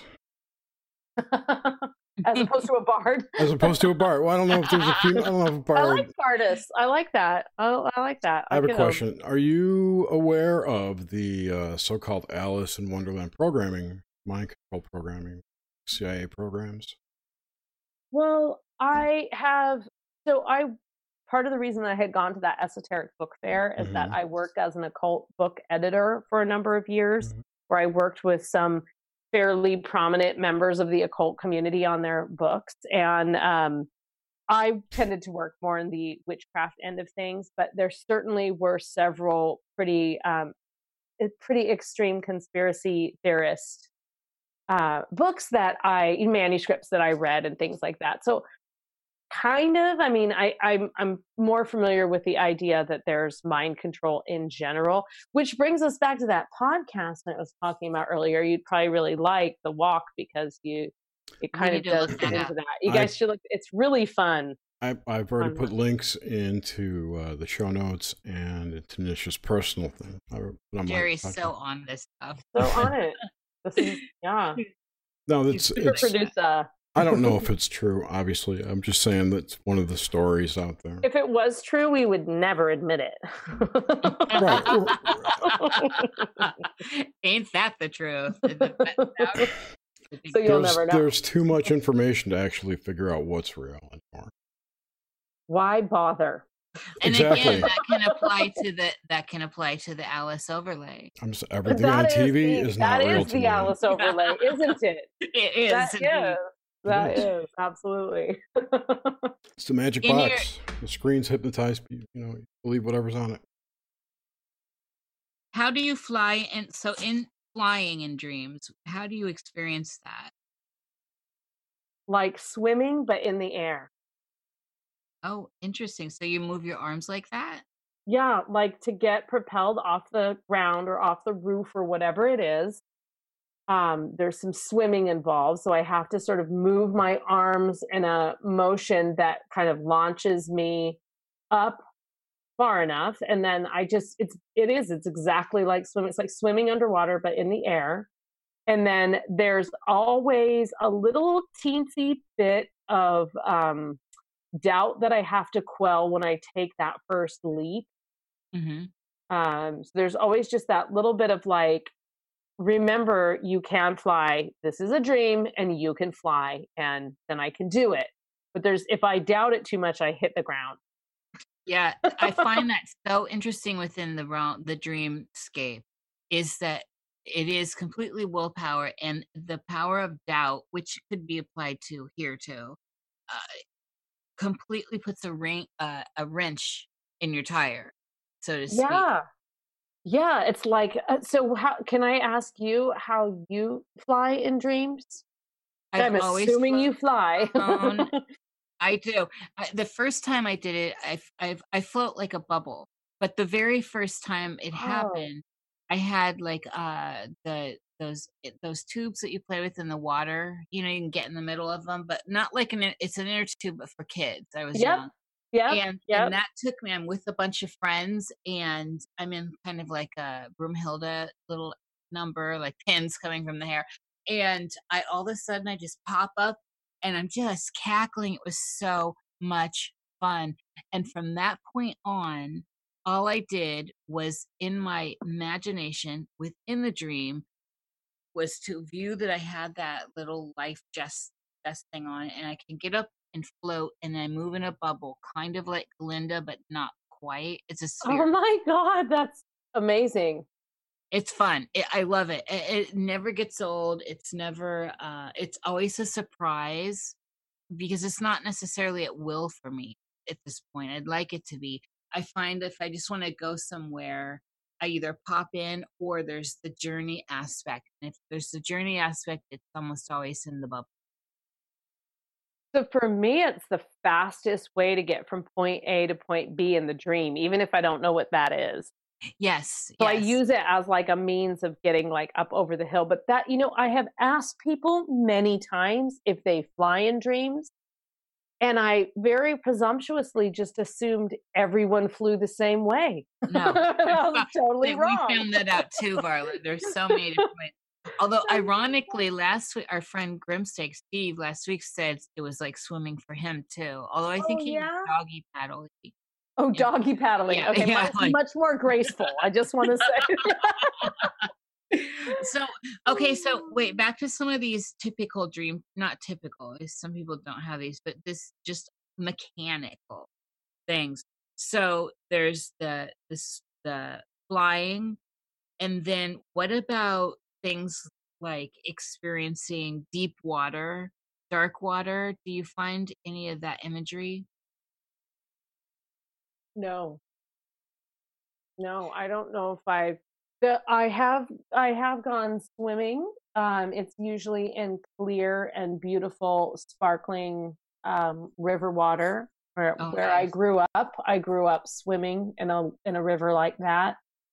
Um so that's where I swim. If I'm going to swim anywhere in a dream, that's where I'm going to swim but that's more of a like you know recreational fun as you might do on a hot day type swimming it's not usually um not a lot of water you know like water as a conduit or water trying to get me you know down to a certain point or having to dive down and get things all, all, very very rarely So no cre- no water creatures either.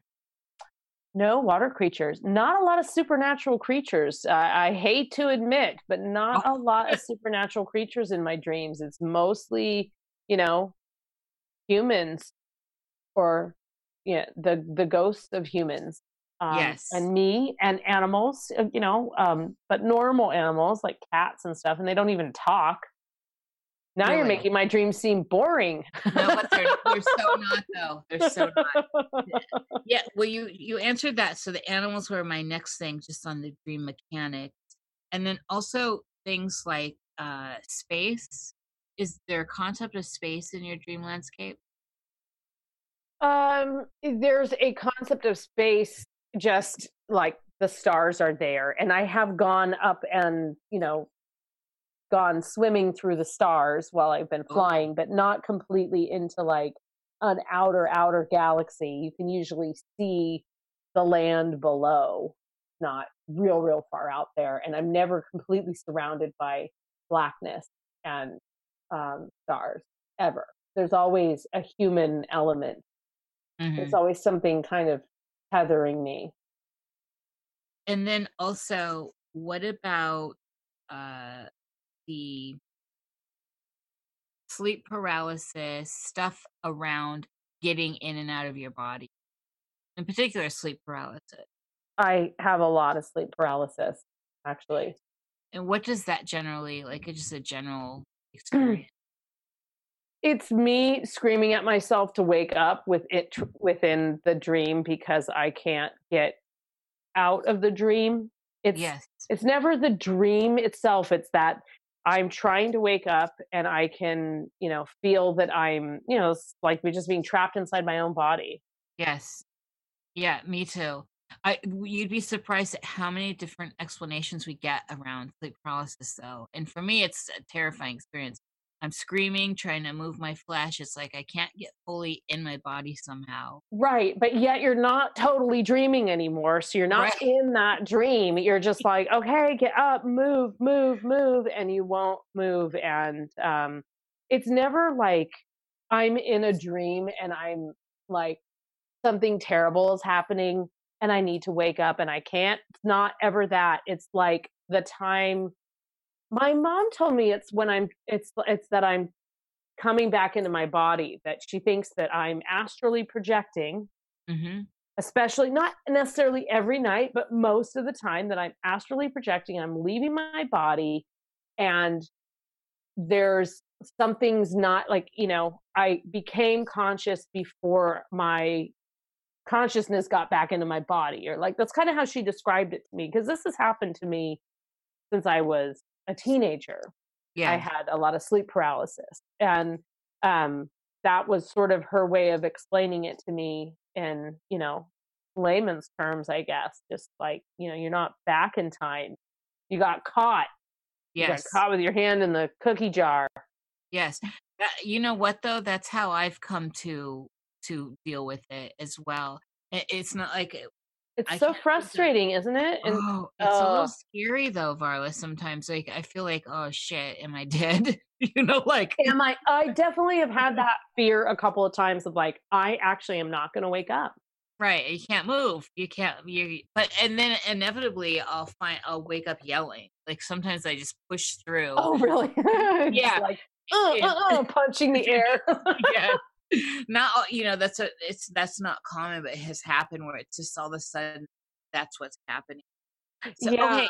so wait uh, i, I want to i don't i don't want to change the topic yet because i want to know like if you have any tips or tricks to get out of it because i find what works for me is to remind myself to be like i actually have to have a conversation with myself about staying calm and recognizing if i wait it out i will wake up and that's extremely hard to do when you're in that panic mode. You know, Jerry, you mentioned earlier, like the panic attack, like that feeling, that sort of claustrophobic feeling that comes over you.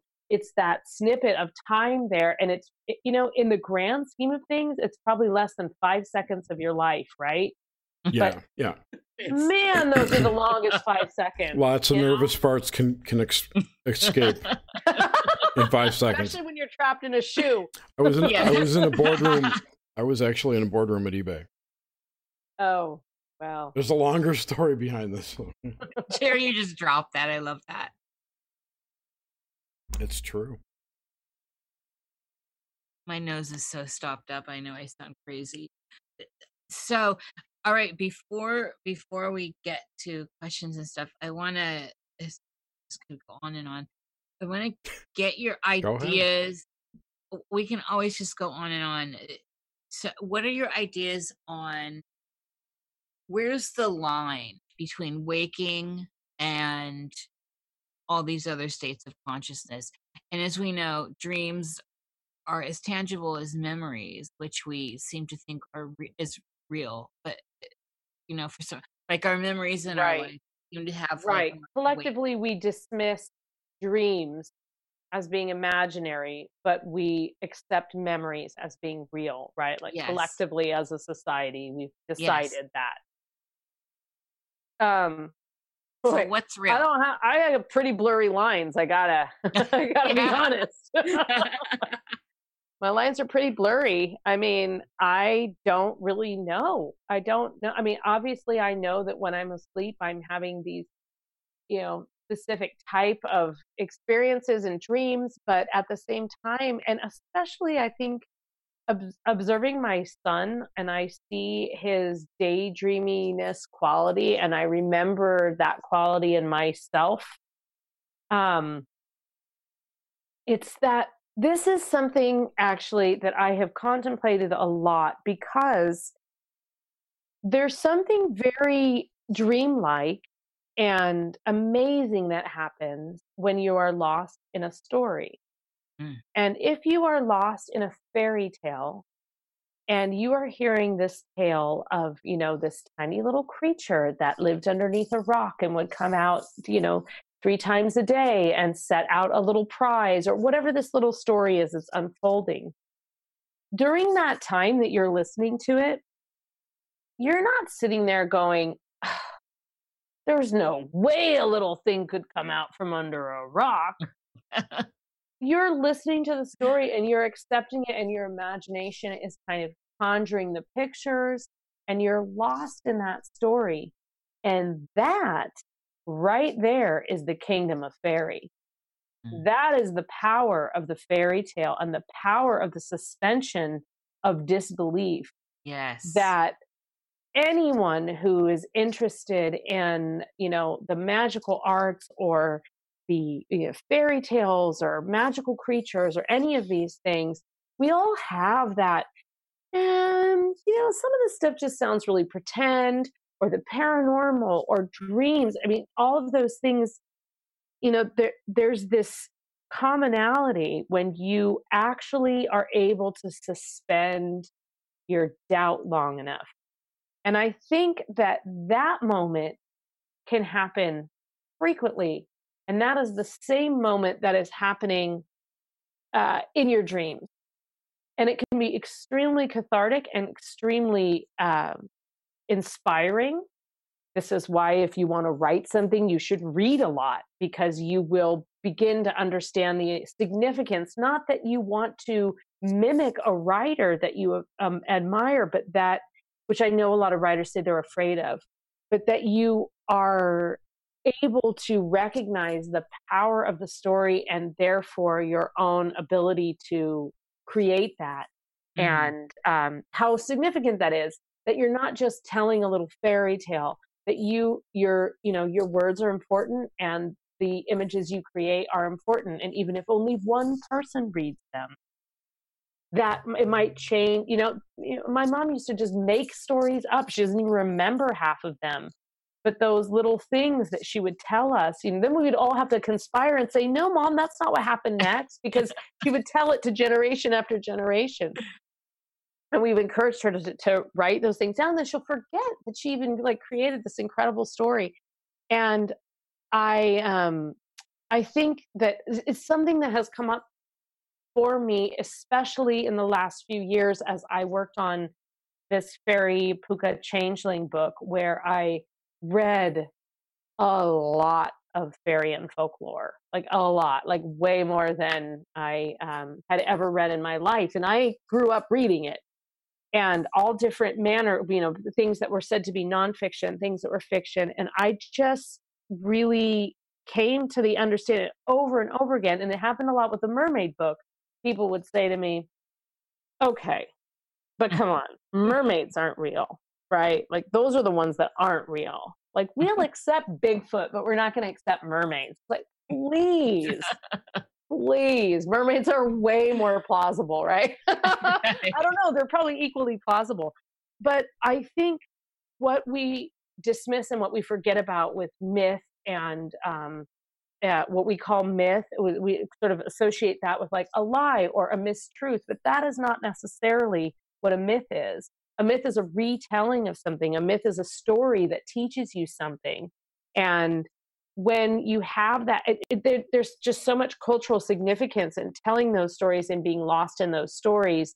And i really do think that it psychologically does positive things to us. And it allows us to then think okay if that was possible in that story then this is possible in my life and actually allows us to make positive changes in our lives and i i, I really obviously very passionately believe that because i just um, went off on it. For... oh, tell us more. We're watching the clock now. no, no, there's no time limit at all. I, I do have a question or a series of questions. Um, so you were talking about your mermaid book and your other books, and uh, um, have you experienced a lot of uh, any abnormal things, synchronicities, etc., during the the writing of the books? in reference yes. to the material.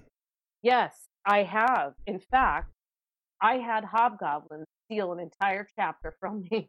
Really? Wow. Was it their chapter? Yes, yes. it was their chapter.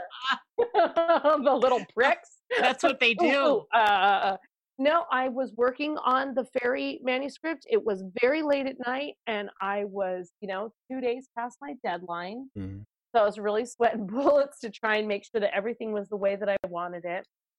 And I, um, I lost. I had, I had the manuscript was ready, but I started tweaking with it because I had stumbled upon this whole rabbit warren of hobgoblins and goblins and dwarves, and I thought I didn't put enough dwarves in here.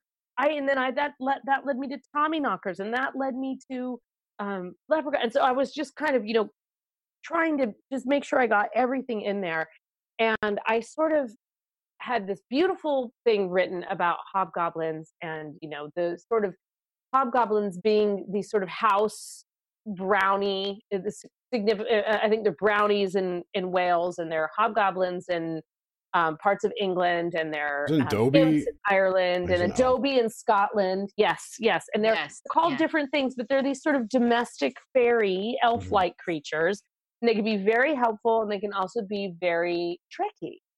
So if you don't properly acknowledge them, feed them, give them the things that they need, like wine and cake, which everybody, everybody, everybody needs. Cheers. then- Yeah, They'll use their magic against you instead of helping. um, they yeah. So in, in in any case, I had sort of you know put this section about how Hobgoblin. I was so proud of myself because I felt oh, I, I got this in. I got it exactly the way I wanted it. And tomorrow I will send this in. And so tomorrow came and I looked through the manuscript and I was pretty proud of, you know, what I had done and that I felt like I'd put in the things that I wanted. And then I got to that chapter and I couldn't find the chapter that I had, you know, written in the wee hours of the morning. So I'm no, uh, you know, I'm not a novice when it comes to Microsoft Word. Right. I've been using it probably since it was first invented, and it's my main as a writer. I'm in it every day. I know I watch the tutorials, I know all the tricks. So I try everything. I even go to the Google and I ask the Google what to do if you can't find this section. Because I'm thinking I must have just like copied and pasted right over it or something and moved, moved it around. I mean, Right. obviously, right? It, long story short, I, I, you know, at a certain point, now it's two o'clock on the day that I'm, you know, 2 Mhm. days late, and I swore I would have it in by five o'clock Eastern time, and I'm just like, oh man, this I could, I just have to rewrite it. And so there is a section on hobgoblins in there, but it is not exactly the section that um, it was to begin with. And I knew when I couldn't find it, I just thought, all right, well, that's, you know, well, they're showing me. Right. So, But no, it's a good story. Do you know uh, Josh Cutchin? Joshua Cutchin? He wrote. No. Um, what was his book? The Brimstone Deceit was the one about smells and fairy smells, but his latest one was about fairy abductions. I think it's called Thieves in the Night. ooh, that sounds Yeah, good. Yes. Yeah, he's really interesting, and he compares a lot of that to what people uh, UFO abductees. Alien abductions. Yeah. Totally Yes. have had that thought myself. Yeah. When reading the descriptions of some of these like goblin-y things and their big old eyes and the and just the whole idea, like like I said at the very beginning, I told you my mother warned me never to fall asleep on the fairy mound. Mhm. Yes. Because what happens? You wake up, you've lost all sense of time, you've probably lost your clothing, Yes. you have no idea what's gone on and you just have these vague memories of something happening now people when they recall the fairy kingdom they do recall quite a bit of you know food and drink and revelry that leads to the wasting away His first But, book was know. called A Trojan Feast about the oh fair- really Oh, about i've never heard of that I, uh, yeah. that's We've I had him on here. He down. was. It was a great show. And he had a really interesting synchronicity with his book writing and Fairy Queen. oh yeah I, I, Yes. th- I Oh, think that he was did, but yeah. Don't fuck with the fairies i guess No, the- No. the no. It's interesting why you guys are the talking moral of the story about the goblins. I always have a candle going before I start the show, and and you know, of course, I'm a witch, and I have I get all ready. And when you're good, the candle's steady this whole time. You start talking about the goblins, and it just went crazy. It just went oh crazy. really you know Yeah, i and always burnt down candles- halfway through. Oh, that's funny. My candle is is okay right now, but I I never do an interview without candles. Even I mean, I know no one can see me, but I I can feel me, and I need Yes. the candles.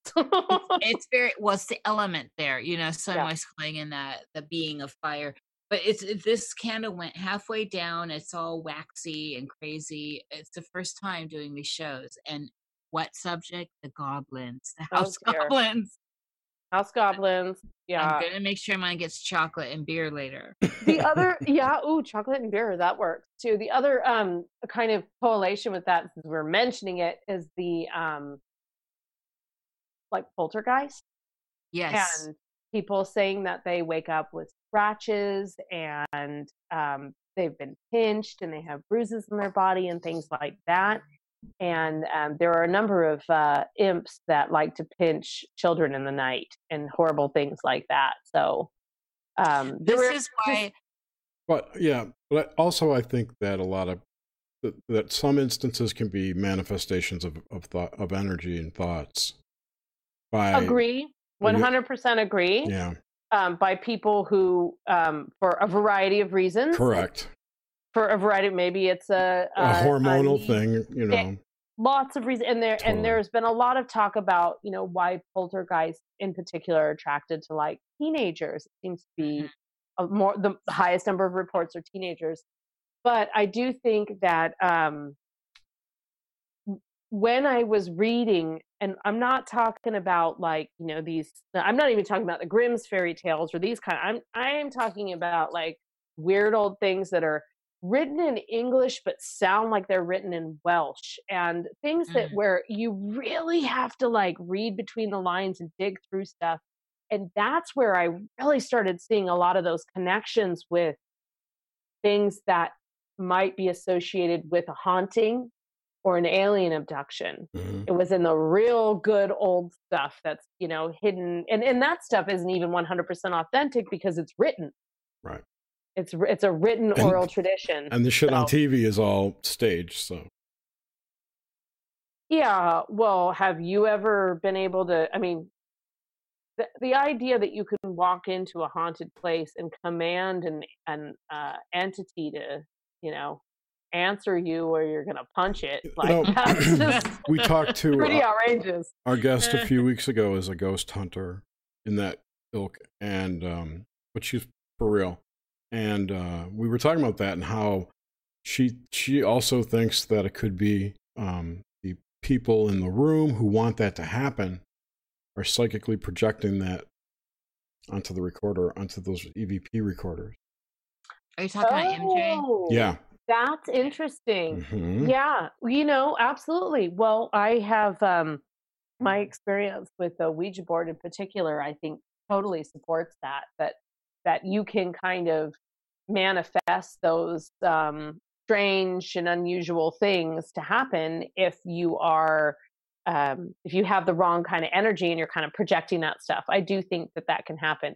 I don't but know if it has I, to be wrong I, kind of energy. It's if you can project your energy oh, in enough. Yeah, maybe it's maybe wrong, not maybe wrong is the is a I don't know. I mean, I think it's kind of rude. They might. I don't think they know they're doing it. Well, they don't know that they're doing the projection of the energy, but they're doing the rude behavior that's leading to that energy. Oh yeah, totally, totally. They're, they are ghost abusers. ghost abusers. I mean, and I know a lot of totally legit, awesome ghost hunters, and they are the ones that will tell you, "God, it would be great if everything was like it was on TV." But that's the edited version. You know, there's 22 hours of footage of us and creaking floorboards. Right. Haven't locked Aaron in a dark room for three hours. Sorry, did I say that out loud? Jerry's Tourette's. hey, it's been good lately. Actually, it has been. So, do you, in the end, in the end, and all that, what, what makes this seem more significant? This waking life, this nowness, as opposed to anything else, all these other states of consciousness that we have access to and clearly inhabit. But for some reason there's a gravity here that seems more sensate in the nowness.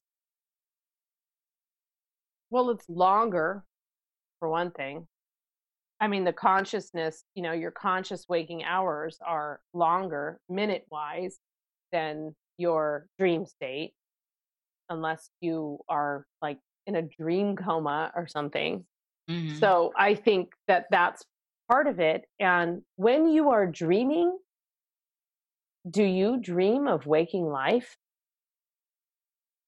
No, you're in the dreamscape. You're like, yeah, I can fly, and like, let's go see so and so. Or when you're awake, you are always trying to get back to that dreamscape. I mean, if you're a dreamer, Yes. And I know I, am not the only one. You're a good, good one. thank you. Thank you. Um, but I, I, so I don't know. I mean, it, it's probably that in the conscious world, we actually can, can choose or are able to access these other worlds and to contemplate them and to think about them. And so that becomes the overarching, you know, dominant us, right?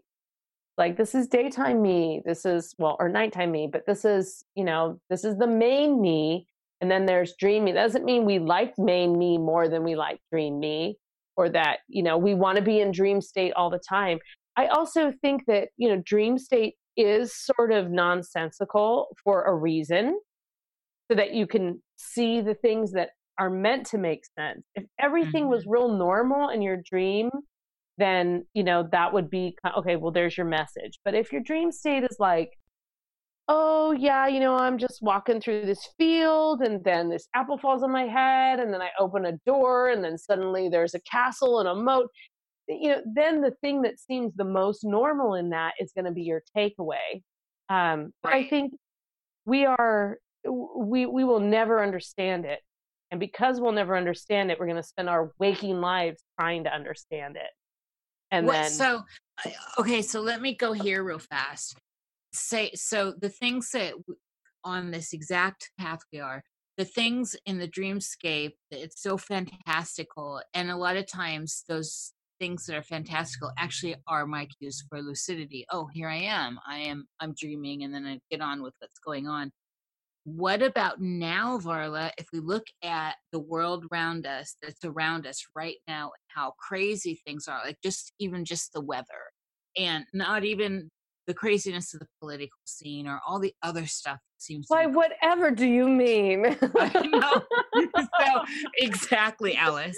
So uh, the queen, that's the queen. Um what do you think uh, is all of the craziness going on in our current waking life really has than ever the nature of reality. Things are so right. So, like, can this possibly be real? Is this really happening? Yes, exactly. Yeah. Well, yeah. I mean, I, I, I feel the same. I feel that there's, um, there's a certain element of are we in a Simpsons episode? Is that actually what's happening right now? Because it really feels like this is a Simpsons episode. Not this show, but you know the you know the whole thing, United States in yes. 2019, uh, whatever year we're in. And I I guess yeah, I mean that's absolutely it's hard to it's hard to know because it it seems so unreal but i think that that's also it's like the solution is also the problem. Because the the the inability to accept that you know these things have consequences and a reality are feeding this environment that is becoming surreal. You know things are yes. I've i've lived in minnesota now this is my i count it by the winters. This is my fourth winter. And um you know they've all been different very different. Um, you know, they've all been cold by California standards. Yes. But they've been different and they've been warmer and the summers have been hotter and there's been there's there's a like it's like we're right in the middle of some extreme climate change. It's not oh, it's coming and it's not oh, you know, we're in the flood zone it's like here we are we're right in the middle of it. That is what's happening you know we are in the middle of major major shift and um i don't know i mean with that shift comes I, i'm an optimist so i believe that with that shift comes a um an awakening. And i think that that's certainly true know I, I don't, I'm not talking about politically specifically, but that's an excellent example that there are many people that um, were complacent for many years and now see that they must fight because it's the only way out. Um, or there are people that are, you know, from whatever whatever your point of view is. Um, I just think there's apathy, and and apathy doesn't get you solutions. And so, unfortunately, you have to, you know, as humans, we have to undergo like it has to be in our face, like literally in our face for us to do anything about it. And so this is a bit more of an esoteric in our face because it's global and it's Yes. environmental and it's Yes. um you know a little bit more it's far reaching and I think It's more Um, representative to what's going on. Yes, it's like well, we talked earlier about, you know, um, we were kind of talking about psychic abilities and closing yourself off to some of these distractions and how we have everything. We have this surreal world that we operate in. Like we are all technically, like we can see each other. Other people out there can hear our voices. We're having these conversations, we're not like we can't touch each other. We're not actually real. We're not actually real to each other. right. And I I think about this a lot because so in the paranormal parlor book that I wrote, I talk a lot about this kind of period of time of spirit the rise of spiritualism in the United States and how that became basically it was the idea that you could commune with the dead and that the dead had messages for us. So it wasn't just that you could get you could talk to the dead. It was like you started using spirit boards and the everyday person through a psychic medium could get these important messages. And we still see, you know, practices like, you know, regular tarot readings and things like that. Now tarot has a much longer history, but the rise in popularity in the United States especially happened like post Civil War to about 1920.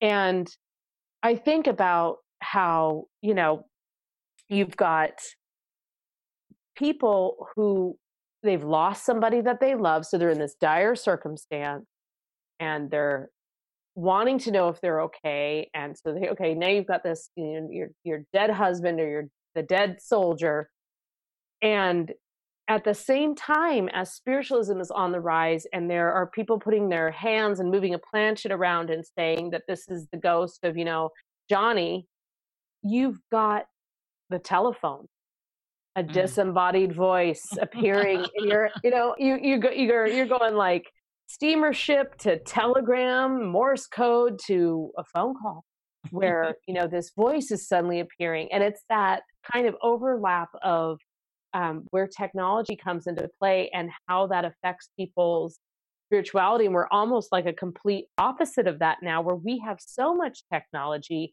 that we are now accepting things that aren't real as real because we saw it on the internet Like Right? China landing on the dark side of the moon. the fake news yeah Yeah. I concur. well, it's, I it's putting us that way, right, Jerry? Where we have to question everything now. yeah, right. Because we can't Yeah. tell if stuff is CGI or not anymore, especially for something we've never seen with our real eyes, with our own eyes, like space.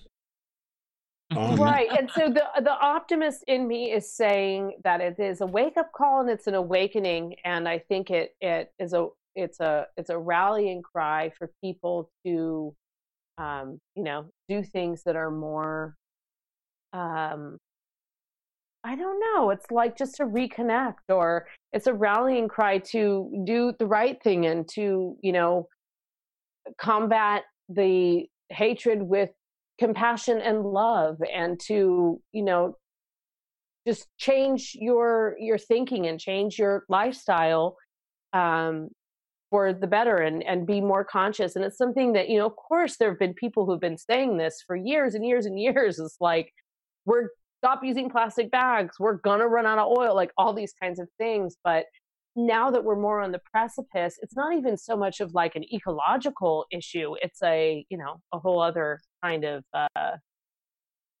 a whole other uh level of it. So thankfully we have you know the dream sanctuary to go to where these things are not weighing heavily upon us hopefully. Everybody dreams differently. Oh, I don't worry about it.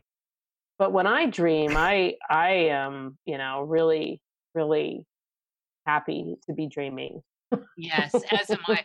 Every time I realize within the dream that when that that moment, always that moment when it's like I'm dreaming, that lucid moment, I it there's just this amazing, energetic, uh, almost like supernova that happens internally for me. It's like this is my it's a cue to know that there's so much more Yes, absolutely. And that it well exactly.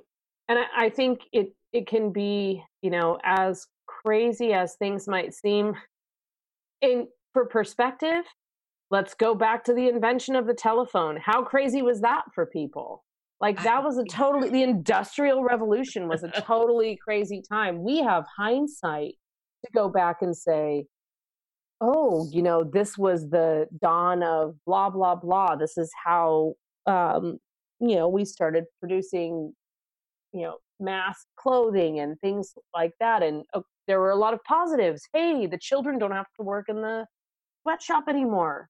This is great. You know, the kids don't have to get covered in soot and have their fingers bleeding. We can have a machine do it and the women can do all the work. but, you know, but there was also that fear, Varla, that it was going to take those, you know, that what, what are, you know, that's the industrial revolution when all this is coming in and it's going to save us from some of the dredge work. Yet right. it was also, there's an unstable aspect because the dredge work we were doing also, and it was part of how, you know, certain levels of society got by by doing that. You know, yeah. they needed those jobs. That was the right. That was the foot right. in the door for indoctrination. Yeah, yeah. And I think, but I guess my point is that people, you know, who are feeling like, wow, this is just an insane time, not invalidating those feelings, but, you know, that is an, uh, an experience that we as humanity have experienced over and over again as we've gone through major change. Um, yes. Um, Don't you feel though we've been in quite a lull for a while? What we've just been like hanging out and it's all good. The future never came. We're not. we don't have it. What seriously? We haven't had any new tech since since the since the iPhone came out. you want to be honest, we've had. Isn't higher... there like a secret hovercraft or the, the? I mean, there's a self-driving car which crashes. So, uh, so it's just like uh, it's just like a person might as well drive it. It's, it's like a drunk crash. person driving. So yeah, like can only be used in Louisiana. It's all secret technology. No, I mean maybe we're at a you know maybe we've just peaked because I personally have noticed more of a trend, um, especially in some of the younger you know my younger nieces and nephews where they're they're actually less obsessed with technology yeah. and being online and being connected and posting images all the time on Instagram and show, cur- showing this curated life that doesn't exist. Yeah, it was yeah. um, the kids you know, that came after my kids are the ones. Yeah, like that. It's the middle. It's it's, it's we t- middles, you know. We're, uh, like we're the ones who weren't born into it. We're the ones who are so obsessed with it because it's still new to us. Well, like, I'm older than you. I'm not obsessed with it. oh yeah. I and I push but you rely on it. I think I'm older. Than we need you. it. We I rely. We all rely on Come it to, to some extent. Yeah. Look at us here. No, right. that's what I mean. We rely yeah. on it for certain. You know, I've, i think I had said to you it was um, before the interview started that as an introvert author, I must at least maintain one social media profile, or I will never sell a damn book because if I won't go on Twitter and I won't go on the Instagram and I, you know, I was like, if you're not on Instagram, maintain, you can't maintain my website. So it's girl. and if you're not on Instagram, you can't get into Congress these days. So. Oh man. I thought that was Twitter. no, now it's Instagram. Oh, it's yeah. always it's this shifting tide. But Instagram is a Facebook thing, isn't it? Instagram is owned by Facebook. Yeah. Is it really? I didn't know that. Yeah, I, I, I, I didn't know that until recently, and I was like, "Oh, womp womp." Okay. Oh, I think I might leave now. All right, it's late. Yes. Did you get any questions from the? the I did, but I think all? she answered them. Okay, cool. It, it, intuitively, psychically. I, yeah, that's usually how it happens. Actually. Yeah, pretty much. All right. So well, then, yeah, then it's a, just a matter of telling us what you've got. yeah. Happened. What's it's your plug time?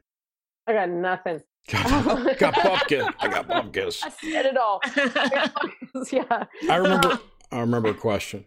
Did you oh, okay. grow up near or around Eden Prairie, Minnesota? No, we got that earlier. Remember the Bay Area. I, No, I grew up Or in the are you Area. living now? Now, are you living now? I live. I mean, I live in. I live near St. Paul, so Eden Prairie is, I think, a little bit south of Minneapolis. It's I, south. I don't. Someone yeah. asked. Yeah. Why are they stalking me? It's I know. just. See, this it's is just the a. thing. You don't, girl, don't give away. I'm not going to give you my I- I told them I. I don't want your address. It's it's it's a cult fan. It's cool. yeah, totally. Now, um, I know where it is. If that helps.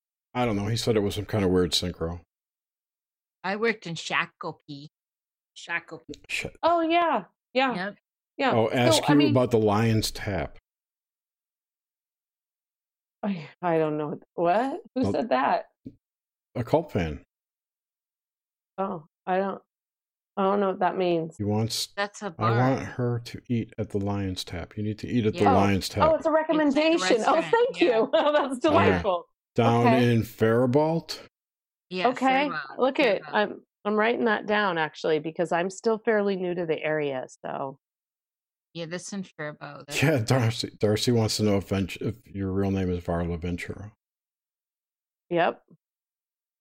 It is now. Okay, so what what's coming? What where can people find you, and what do you have in the work? and All that. You mentioned this latest book coming out. oh yes. So I my website is varlaventura.net, just my name .net, and I have um it's been out for about I don't what month is it? It's been out for about six months now. I have Varla Ventura's Paranormal Parlor. ghost Love that. seances and tales of true hauntings and that is uh, my most recent book i really i really like this book. I not that i don't like my other books but i you know they're my other books. They're just they're like they were fine but this book i really is a book that i actually wanted to write years and years ago. This is the book that i would have written you know out the gate if I had all the knowledge and the um, publishing contacts that I now have. So it's something that I'm super, I'm just proud of because it includes pers- a lot more personal stories. It has stories from some of my um, favorite people in the paranormal community. Um, it talks a lot about women in the paranormal, which could probably be a book in and of itself. And um, so I'm quite proud of it, and it turned out really beautifully. And that's my most recent book. And then I have um, right prior to that, I did Fairies, Pookas, and Changelings, a complete guide to the wild and wicked enchanted realm. And uh, then I have several other books. I have two um, books called the I have the Book of the Bizarre and Beyond Bizarre, and I have Banshees, Werewolves, and Vampires, and Among the Mermaids. Those are kind of my main books that I um, have written in the last few years slash actually get royalties on. Awesome. All the cool stuff too. those are the ones are that uh, yeah those are the ones those those last two especially. Um yeah so that's i have a couple i mean my my kind of my downtime right now i do a lot of stuff around the you know the in the fall um i have a couple of other interviews coming up i post those on my website just radio interviews and um known known appearances and i don't have um really another book to plug yet um, it's in the works, so we'll see what 2019 holds. Sweet. excellent. I I put links to all those places you mentioned in the show notes and also in the description of this video. So if anyone Oh, wants to track it down, Thank you so- for sure. doing that. You're no no problem. Before I forget, you were talking about how technology versus spirituality and all that. You were how other people aren't real and they don't matter and whatnot. Um, I said um. Well, that's an interesting summary. Well, I Well- that, Well, that's what you said. I mean, that's what you were talking about. Remember, it was about ten minutes ago. Yeah, I pasted it- remember. Okay, Yes, it's just so- the way in which you recap that, I'm sorry. funny. It was succinct. yeah. It sounds cold. it is not the way it came off. No. I, I'm not Other empathetic for people, people yeah, I don't know. In the video, Uh, I'm not for you. Oh my god, I got myself hold. All right, what Come I'm saying, to us, the link I put in chat and also into the live chat and also in the show notes is a clip I pulled out of a TV show called Legion that was on last year. Okay. Genius. It's so genius. Really interesting show, and they have these little educational segments. And one, the one from the last episode was called "Other People Don't Matter," and it basically illustrates exactly what you're talking about. Oh, it's okay. genius, Varla. It's so good. It's actually from like a. It was it DC. It was a DC comic like- book. Yeah, Uh, Marvel. Oh, It's okay, Marvel. okay. Marvel. Marvel. Was it- It's, and the the series absolutely brilliant. Really, It's like- really Ca- Uh, Professor X's kid, I think, is the father.